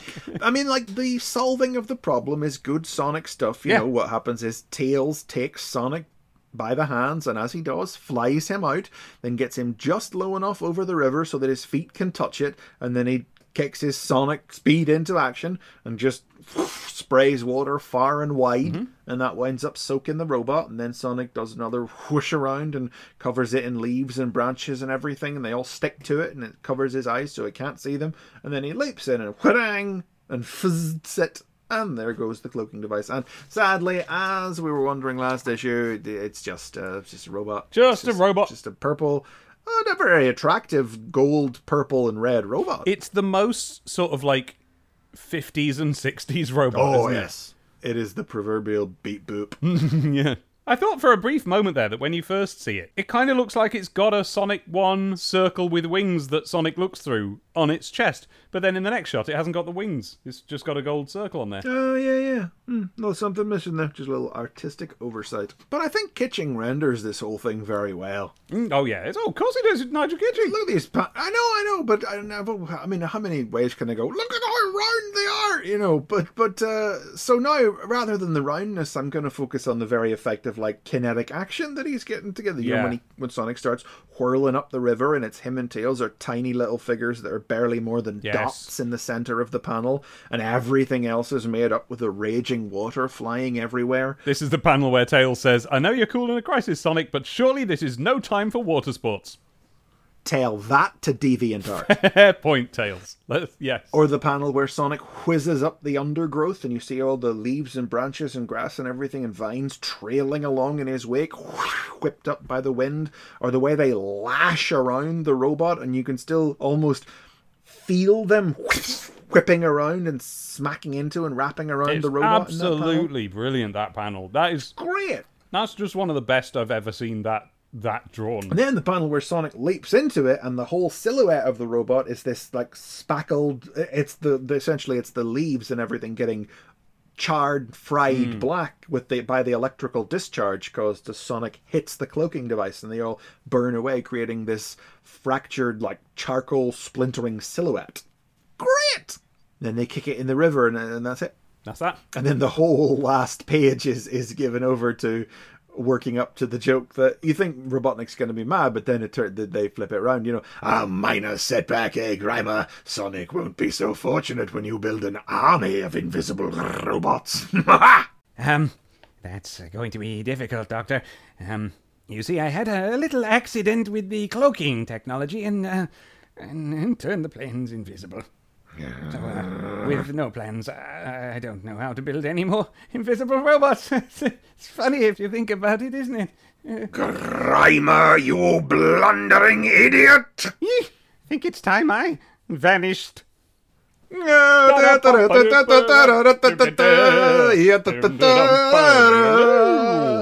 the end. Next issue, Brutus is back. Hey! Oh, sh- There's a lot going on in the next issue boxes this time, isn't there? Yes. so that'll be the resolution of the trilogy, you keep calling it. Uh, I do keep calling it a trilogy. Yes, Revolution. It's a story that is a certain number of parts. I don't know how many, but it is the the big Brutus finale. I mean, this two-parter has been fine. Yep. Ended on a funny enough little joke. Yep. Not sure it justified two whole issues to get there. Mm-hmm. But at the same time, giving it two issues did allow them to sort of do more stuff with the whole concept of the invisible robot than simply doing it in uh, one five page strip would have. You could probably have got away with it in one seven page Sonic strip, mm-hmm. not in one five page Sonic's World strip. Not a lot to say about Hidden Danger, but soiling my britches with excitement for Brutus coming back next issue. So it's all swings and roundabouts, isn't it? Love Sick Hume is the first one over here on the left here. This is from Rachel Smith from Knowsley in Liverpool. I am madly in love with Knuckles. You're not the only one, love. Don't worry, there have been plenty of letters and veiled letters insinuating the same. I went to the doctors and they said I had echidneritis. Yes, with an R in it. Echidneritis. Yes. I, I suspect that's uh, a slight phonetic yes. Uh, consequence of the accent. Yes. Echidneritis. So Megadroid says he strongly suggests that Rachel check out the Knuckles Knockout special on sale the 25th of May. Yeah, 25th of May, 25th of packed with info and pics of the red heartthrob, guaranteed to keep lovesick boomers satisfied. I feel like people were hornier for Knuckles than they were for Sonic around Oh, yeah. this time. Yeah. I don't know Yeah. why. Well, because Sonic does not present himself as a sexual being. Sonic is a. Son- no, But but Knuckles does. Sonic is a Mickey Mouse. He's just a little guy. Knuckles is like the virile version of Sonic. You know what I mean? He's that throbbing red. He's physical. Yes, I do. I think that compared to. So- If you were going to fancy one of them. I'm sorry for what I'm about to say. so you're saying that unlike Sonic, Knuckles Knuckles. oh dear. Give us the next letter. Yelling Tails. Oh, like telling tales. Okay, Yelling Tails. Dear Megadroid, I lost my temper with STC 59's free transfers. First, Tails' foot came off, then half his tail, and finally his face. So I screwed them all up in a fit of anger. I regret it now, so please send me another set. That's Robyn with a Y, not, Not Robin with an I. eye. wait, wait. Is it the same Robin? What was the previous Robin? It was, a, it was somebody sent in a picture to the graphic zone. Let's find out. Is it Robyn Catley of Tamworth Staff? Uh, if it isn't all, What? it's Robyn Catley of Tamsworth. yeah, Hey, she's the one who sent in that picture of the smiling Mr. Happy Megadroid in the boat in the river in Mr. uh, Happy Megadroid. oh, Yeah, who got us off on Robyn with a Y, not Robin with an I. Oh, that was that was such a good little Mr. Happy Megadroid, and now she's won a Sonic and Knuckles camera to go along with the pens or whatever. And, of course, as Megadroid says, my sixth sense told me I was going to receive your letter, Robyn, so I hope this issue's free transfers will calm you down. Now, she obviously sent that letter ages ago. Hmm. 59, that's 20 issues ago. That's nearly a year ago. Hmm. You know, and you wouldn't waste time letting them know about your displeasure. That was probably sent on the day, you know? Yeah, Got him off the cover on Saturday, messed it up on Sunday, sent the letter off on Monday. and that was the story of Robyn Catley. The next one is titled UCAC OK, which makes us realize we probably we should have been saying UKCACOK. Yeah. Mm. Well, I'm not gonna. No, I know, UCAC. This is from William UKC, Preston and Woolwich, who says. Please thank everyone at STC for the great time I had at the UK Comic Art Convention back in March. That was the second one of those, not the. the, the it's Yes. been that long already, yes. God. My mum and I also enjoyed meeting Sonic in a person. STC forever! Hey. I like William Preston's realist approach, where he knows it was a bloke in a Sonic costume. yes. And Megadroid simply replies, He spoke well of you too, William. Once again, the event was a success with the STC creators and boomers alike. I wonder if we'll have any uh, articles or images from it. Hmm. Don't know. They, well, they already Yes. gave two pages over to the last one, so maybe Yeah. not. But we'll see. Got a couple of bits of fan art. The first is from Cameron Moff of Bracht, Germany. I'm reading this far and wide. Oh, mind you, this was actually out in Germany, wasn't it, STC? no, they had Sonic Der comic, which Oh, was its own sort of separate thing. It wasn't wasn't literally just the same comic. It was a different Really? publication. I mean, maybe that. Who knows? Maybe they consolidated it after a while. But you remember we had that. We say ages ago now. They did that featurette on Yes. versions of Sonic the comic from around uh, the world. I think they were mostly around Europe. Yes. But Sonic Der comic may well have published Mr. T comic strips Mm-hmm. right, alongside yeah. him. You know. Um, well, it says party time, and it is basically heads of various people Sonic Knuckles, Tails, Amy, and Short Fuse, and Mega Droid. And they're having a party. You know, Sonic and Knuckles have got party crowns on. There's a cracker. Their Tails has got one of them Fuyu things in his mouth. Fuyu things. one of them. And there's some curly twirls in the background for good measure, although not the sort we've been seeing all over the Not place. These those are guys. No, these are like streamers falling Yes. from the sky of the party. Join STC 79's third birthday party next issue. That's what they're using that as an in for. Why not? Then the last drawing. Now, this is a weird one to me. This seems so familiar. Almost as if I'd seen this in another issue or something. I, I clearly haven't, but Hmm. I don't know what. And I, you know, it's not something that's burned in the brain from childhood, obviously, because I didn't have the issue in childhood. Don't know why this image by Daniel Hildy from West Yorkshire seems so weirdly familiar to me. but new to me. Metal Sonic babies make your dreams come true because it's Metal Sonic with a bib And you can tell it's a bib because it says bib on it in very big bib letters. Yeah. and he's got a dummy with an M on it for Metal Sonic from metallic. So, Yeah. and I do like Yeah. good gag. He's holding a baby bottle in his hand, and it's green, and it says "toxic waste" on it.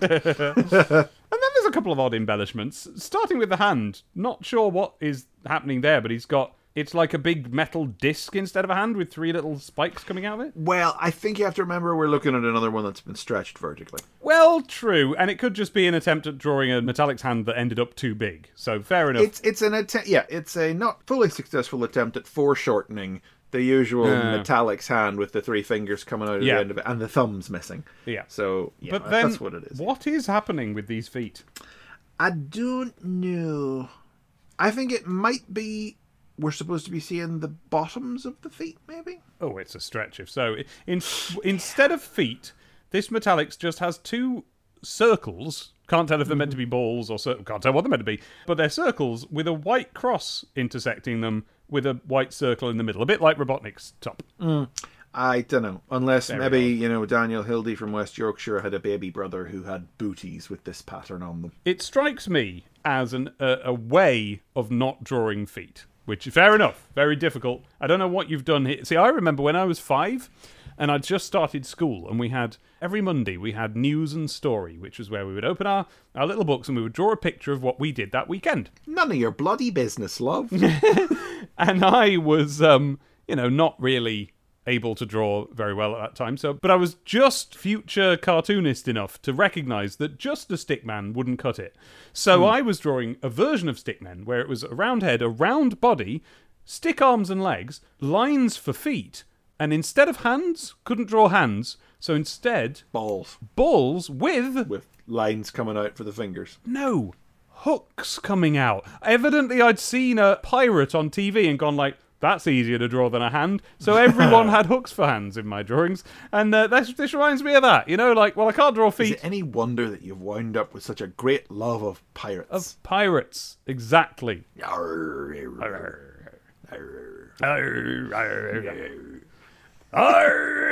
Yeah, there we go. Speed lines. That's it. Lovely. Be there anything in our in our mailbag? Yes, there is. Yes, there be. It's your letters,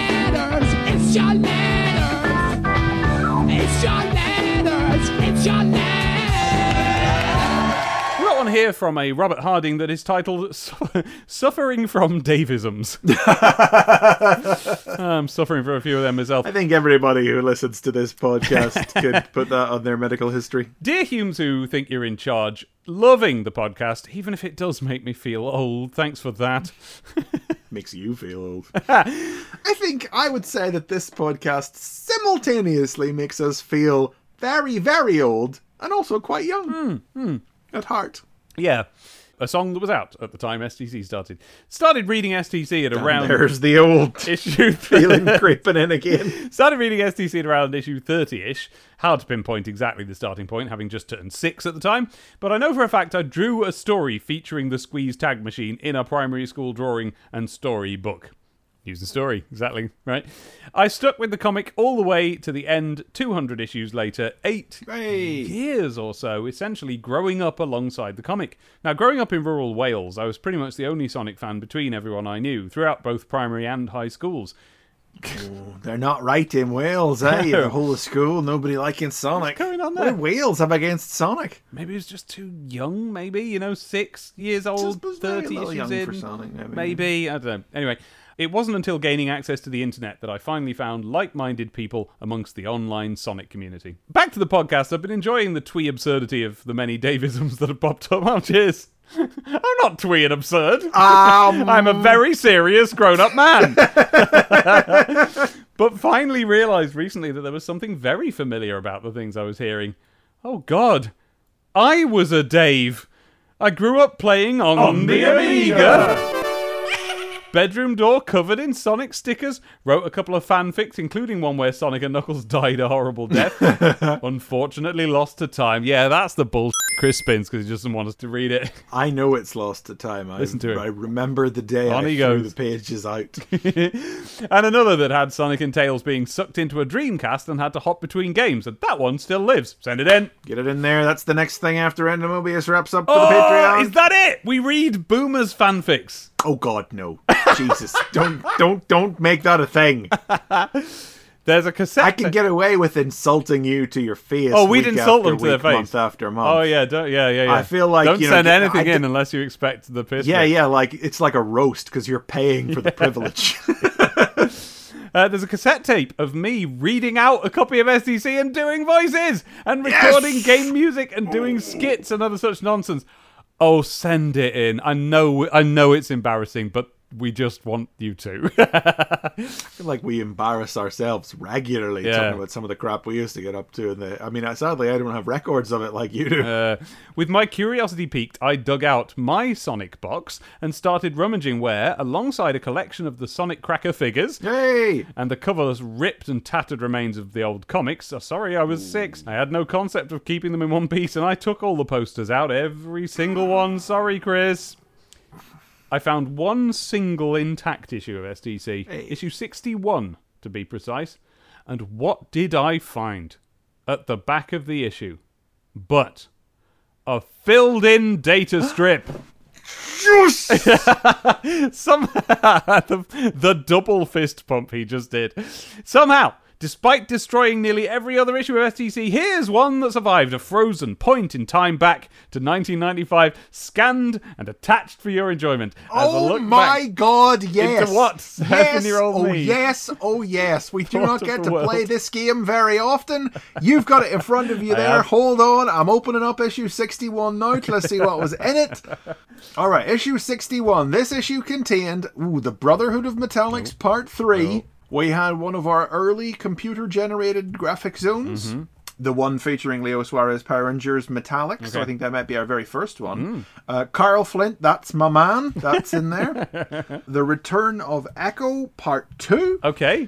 Knuckles and Tails Part 3, the photo zone with all the boomers in Sonic costumes, and that little brother energy being off the charts with the masks, and the Seven Badniks Part 3. And in a brilliant bit of synergy, then, that means this is the issue when the PlayStation was oh, released in the Oh, no, UK. what are the odds? What are the odds that we would get a letter from somebody who realized they owned a Sonic box Yes. on the same issue, issue I made that you made the I Sonic box now. with the free transfer? Now, this email came in a bit ago, but I didn't read it till You right didn't now. pre-vet No, it. no. Mm-hmm. It's only right now. This is live radio, folks. It just happened that way. The great Megadroid in the sky is guiding our hands, I think. Well, the first question is I've been reading STC since, and Robert has uh, been reading since issue 7. My favourite film slash video is. Oh, I can't guess those. In this case, you can. Uh, film. Film slash Film don't slash think, video. Don't lean too hard on film slash video. Just think, think that there might be videos of Uh, Sonic the Hedgehog Sonic cartoons. The he- nope, just Sonic. Sonic. Just Sonic. Hey, okay. Favorite film video is Sonic. I guess he had one of them Okay. videos. Um, this one is a bit left field, but remember that Robert is a is a little Dave. Favorite band slash singer is. It's not Mr. Blobby, is it? No, it isn't, but it's one of those. It's a wild card. It's it is something that is not a band or singer, but is on our podcast and in our little world. I don't know anymore. What kind of weird novelty songs have been out Novelty record point, is you right. know? We've used it. We've put it twice on this show. One of them quite recently. Oh, I don't know why I can't remember it. In that case, you may as well just tell me. It is, of course, the Smurfs. of course, it bloody is.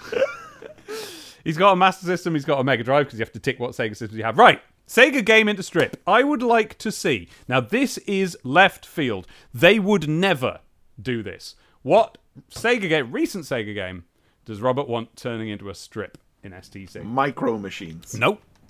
Even less likely to happen than Micro Machines. Night Trap.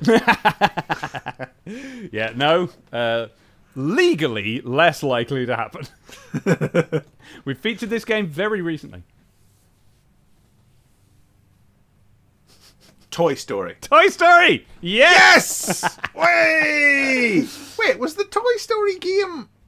No. How could that have been out that long ago? Wait a minute. You're onto That's, something uh, there. that's, that's like eight months ago. Maybe they reviewed it really late. Let's look it up. Yeah, maybe. Sources suggest either the 29th of March or the 7th of April 1996.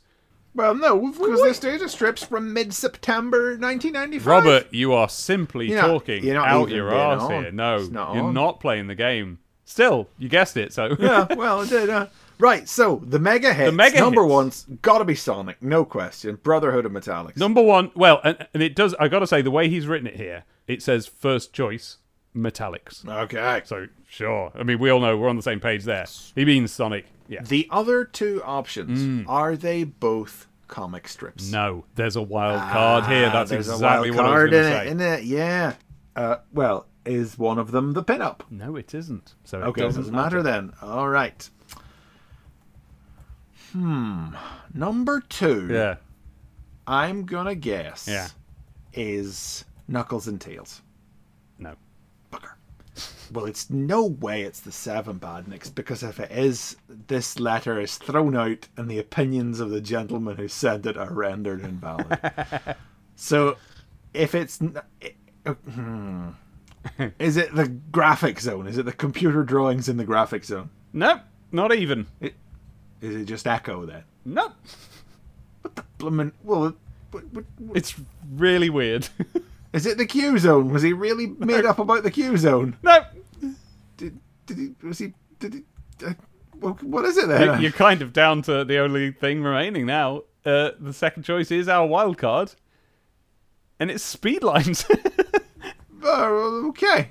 Well, this is the speed lines with the very nice throwing of Knuckles, Sonic, and Tails as a Master System, Mega Drive, and Game Gear. okay, what else is in the speed lines this issue? Uh, there's a drawing of Robotnik staring in a mirror, which breaks because he's so ugly. sure. Somebody complaining about the Skittles combo being on the back of a pinup, Mm-hmm. And somebody complaining about the fact they have a Japanese model Mega Drive and so can't play any Oh, it- regular games. It's that whinging issue, is it? Seems to be. It's a bit of a backhanded compliment, then, isn't it, from Robert, that the second best thing in the comic is the letters page, and it's just everybody whinging. Just making sure it wasn't because like he sent, Sent something, something in, yeah. But no, No. nothing I can say. You'd think that'd be bumping up to first choice, wouldn't you? Right. So number three must be Knuckles and Tails. Yeah, it is. Although he's only written Tails. Fair enough. Well, we could see where his loyalties lay. Yeah, well, exactly. God, I love playing that game though. I love getting the opportunity to have that on the ground Yeah. look at what the opinions were back in the day in the moment. yeah. yeah, send them in if you ever find them, boomers. Uh, the, the final thing is there's a percentage rating for issue 61, and um, if we hold you to the letter to getting it precisely right, then you're going to have to think a bit laterally with this one. But uh, what percentage do you think Robert gave this issue? I would like to ask the audience: uh, Did he vote it over one hundred percent? Uh, am I the audience? Yes. Uh, no, he didn't vote it over 100%. Did he just vote it an even one hundred percent? I'm going to give you that, but it's a wild card answer. He has given it 100 out of 100%. So 100, then the diagonal line. So it's like he's done the percent sign himself. 100 over 100%, which is not necessary. That's what a percentage sign is designed after. That's what that means. That's what the thing Means line thing 100. means. Yeah. Um, but uh, yeah, so 100% for Robert there, who signs off. Keep up the amazing work on the podcast and Patreon stuff. You've got a lifelong fan. Hey! Everything Sega under the sun owner, Sonic Water Fund game owner, both versions. Wait. From Powers North Wales, Robert Harding. Brackets, the data strip says I started at issue 7, which is technically true as I found a few pages of that issue in the box. Hmm. Probably a one off comic bought on holiday, but the real start was issue 30 ish. Uh, so I was going to ask. it was just showing off. Yeah. Well, thank you very much for that. I love a chance to play the data strip game. I can't imagine there's going to be many more chances left. Yeah.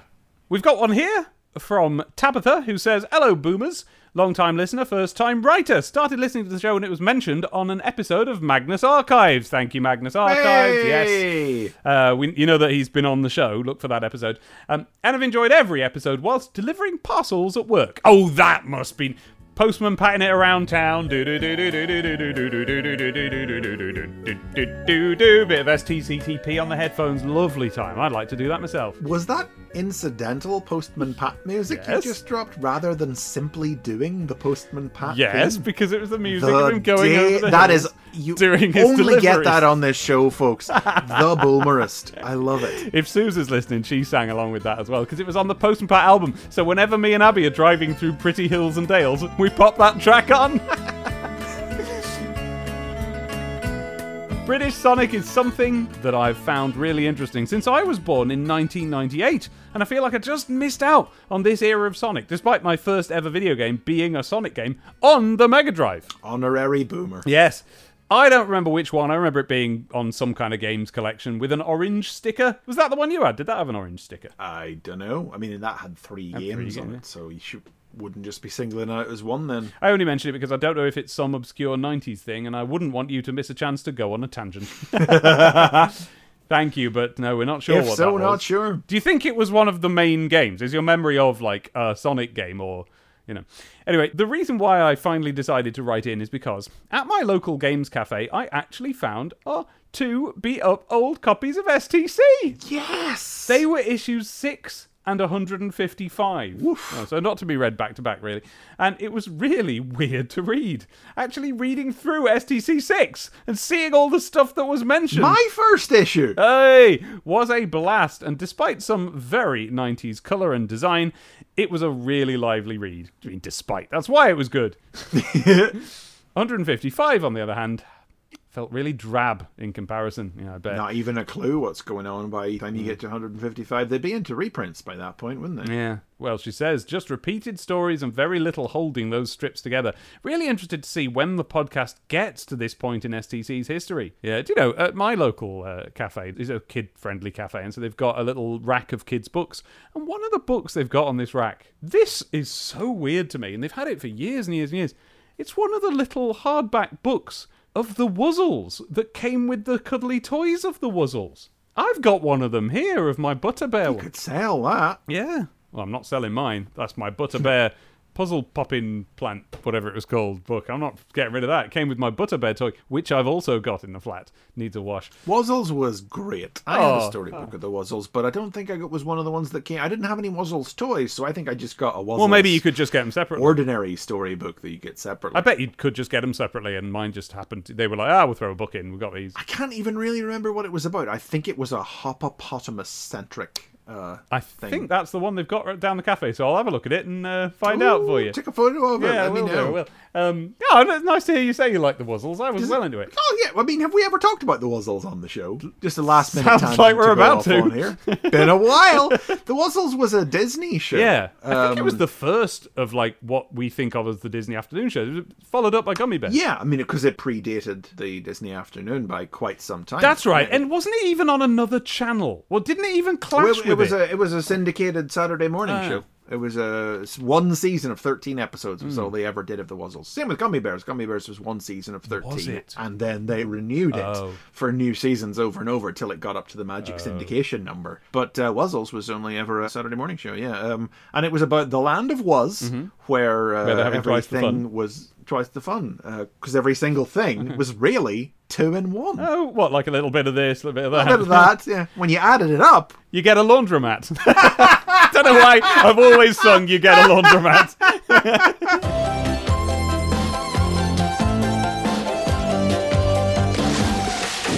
We're in the land of was, they're having twice the fun. Cause every single thing is really two in one. A little bit of this, a little bit of that. And when you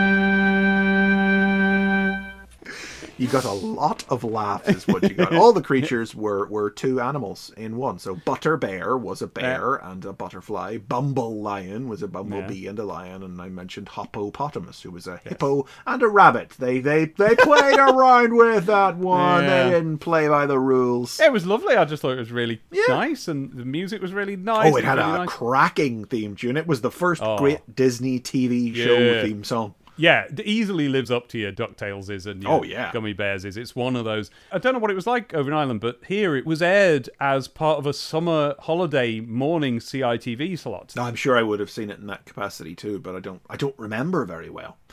I will tell you right. what my single overarching memory of the Wuzzles was, Uh-huh. and this is not what you're expecting.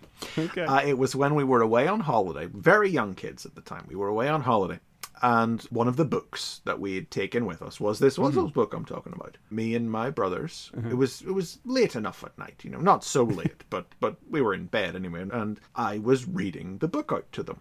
Uh-huh. Read it, finished it, done, you know. But we mm-hmm. weren't really sleepy and couldn't really get to sleep. So we decided we would just read the book again. Same book again. Yeah, well, you know, you're a kid, you know. Started to read the book again. Shut up! Comes through the wall from the adjoining apartment in the complex. Oh, not not your parents. No! mm-mm. Oh my god. I scarpered into the parents' room at that point. and that's my overriding memory of the Wuzzles. The first time I saw the Wuzzles, it was the first thing I ever saw at the cinema. Was the Wuzzles episode Bulls of a Feather? Yes! Or have I said this one before? No, I don't remember you mentioning it before, but I know that The Wuzzles was shown like as a pre-movie cinematic short, yeah. Did you? I was aware of that, that that had happened in the UK, yeah. Oh, were you? Yeah, well, it was. It was the, It was on before Bambi, which was Bambi. doing the rounds when we were presumably five. No, younger because it, was whatever my first film was, and so when it was airing, I was at school. So that must have been when I was five, or the summer holiday after I was five. So it feels like it must have aired quite late then on our TV. If it was. If it was in the cinema when I'm a flipping toddler. Well, it was Bulls of a Feather, which was the pilot episode, so it may even have predated the rest of the series. Who knows? Um, so, yeah, so there you go. We both have a strong connection to the Wuzzles. Now, I did feel like we uh, branched off to talk about that in the middle of a letter from a reader. in the middle of a letter from Tabitha, who continues on to say, "All in all, love your content. and Looking forward to more smiley face from Tabitha, who never owned, never owned a Mega Drive, but played the Sonic Gems collection a lot. Hope that counts. Of course, it counts. Of course it counts. P.S. Do you have any tips for being good at classic Sonic games? I've, I've only ever been able to get three or four zones into one before I find myself hitting a brick wall with them. You just hold right, don't you? Yeah. right to win. the answer, if there is one, right, and this is the answer to hold right to win as well. The two two complaints that Americans have is number one, you just hold right to win. I don't think that's a uniquely American complaint. Well, I mainly mean people who don't understand Sonic, who I lump in with Americans, but yeah, okay. And number two is when they do play it, they go, Well, I keep hitting spikes and badniks that are just off, they just come onto the screen and I hit them and it's not fair because I'm running fast. And that is because they don't understand that what you're supposed to do in a Sonic game is get into a ball as often as you can. When there's a slope, press down, roll into a ball, and start rolling down things. Sonic is more about rolling than it is about sprinting, in my opinion. And once you've got that in your head, you're away. You can barrel through things pretty easily. A lot of the a lot of the things that'll hurt you are breakable, and that's how you'll break them. You'll just barrel through them. But uh, I don't know. I don't really know what the problem is. Honestly, I I don't find the games hard enough to know what your issue is. But any more specific questions will be answered. So write I mean, again. you, when you get on that one barrel, you push up and down. So that was our mailbag. You can be in it. Write to us at stctpodcast at gmail.com. stctpodcast at gmail.com. well, you know, it's not quite the end of this issue. There's the teeniest, tiniest little note I have to oh. make, which is that they changed the data strip again. Oh! They've put back in the bit where they want them to tell you your name, address, and age. Huh? It was with the redesign, wasn't it? They changed it to just say, I've been reading since. Yeah. Yeah. But now yeah, they've yeah. put back in, they want the details. They want to know where in the country you are and what age you are. Do more of that market research. So, with that out of the way, next issue it's STC's third birthday with Div with a free Sonic spinner! Yeah, classic, except not a circular No, frisbee this time. it's time. not just a rehash of the No. original uh, Sonic Spinner with which I bonked my brother in the head with a crafty bank shot off the living room door. No, you'd do a proper injury to him with this one. Yeah, this is a little. Um, It's a ninja throwing frisbee. This yeah, th- essentially. I mean, it is. It is a throwing, spinning toy, but it's three sticks stuck together in the middle, a basically. three-pronged affair. A three pronged. With the old uh, winking Sonic's face, or seen twice on this very page. Yes, I was going to say, next to the haven't seen that one in a while, but of course strip. it's on every data strip. So Oh, and it's three. They don't even make a thing out of this. They should. Third birthday, three new stories, three prongs coming out the spinner, but they don't mention it. yeah, they don't really go in for the whole. Th- I mean, I think the three stories, given how big the three is, Yeah, that's- that- that's But highlighted. you never know. Maybe Megadroid will cop onto it and make a thing out of it next issue's Control Zone. Yes. Sonic Miracle Planet. Sonic's World Revolution, like a world, like a world's revolution. Come on, we're nearly finished. Don't set me off. Tails Grounded. Plus Knuckles' ghost Ship conclusion. Review Zone. Oh. Saturn Games. Hey, Sega World news special. Oh, ah, Zones, Sega World. oh, it's going to be a proper special oh, issue Oh, next issue with a review zone and a news zone. Yeah. Yeah, crack out the old jingles. And a Q zone for Earthworm Jim 2. It's STC 79 Oh. on sale Saturday, the 25th of May. That's the same day as the Knuckles Knockout special. We Ooh. are going to be busy for a little bit. £1.20.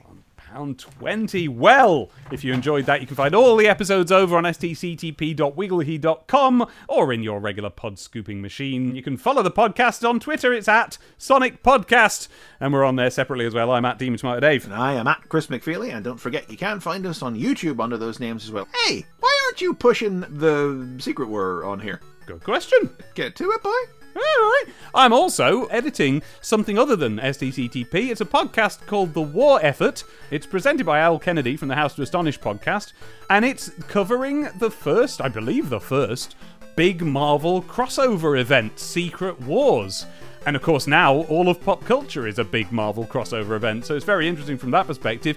He gets two funny guests on every episode, and it's just a good time. And uh, and I work my STCTP magic on it, so you're going to recognise some of the rhythms of speech, perhaps. That's called the War Effort. You can go and find that. Issue by issue show, like like this show. Yeah, Every yeah. issue of Secret Wars, issue by issue. So it's a halfway through at time of recording, so it'll be uh, close to done by the time you hear this, I should say. That's right. Go and uh, experience the Bulmer touch elsewhere. That sounded bad. Moving on. You can support this podcast on Patreon, where a donation of any amount will get you access to some bonus content that we do. We look at the Martin Adams novels that were released here in the UK back in the 90s, some good early British Sonic quality content. Right Oh, now, we're good part of the way into Sonic and the Silicon Warriors, the third book in the series. Mm-hmm. But if that sounds appealing, there's this other thing. From the best Sonic book ever written. to my fanfic I wrote when I was 15, itself a rewrite of a fanfic I wrote when I was 12, in which Sonic and all of his friends A decide to go and be Star Trek instead, ah. and B all get killed in a number ah. of gruesome ways. Go and listen to me ha- reading that to Chris, who has to listen to it because he's being paid. I it oh So that's going on over at patreon.com forward slash STCTP. Come along, have a lovely time, look at our ugly faces, you'll love it. Our opening theme tune is called Synchronize. That's by a band called Sonic the Comic. Neither a comic nor a podcast, but a band. And you can find them at sonicthecomic.bandcamp.com. But we are the podcast called Sonic the Comic, the podcast. And we will see you Next time.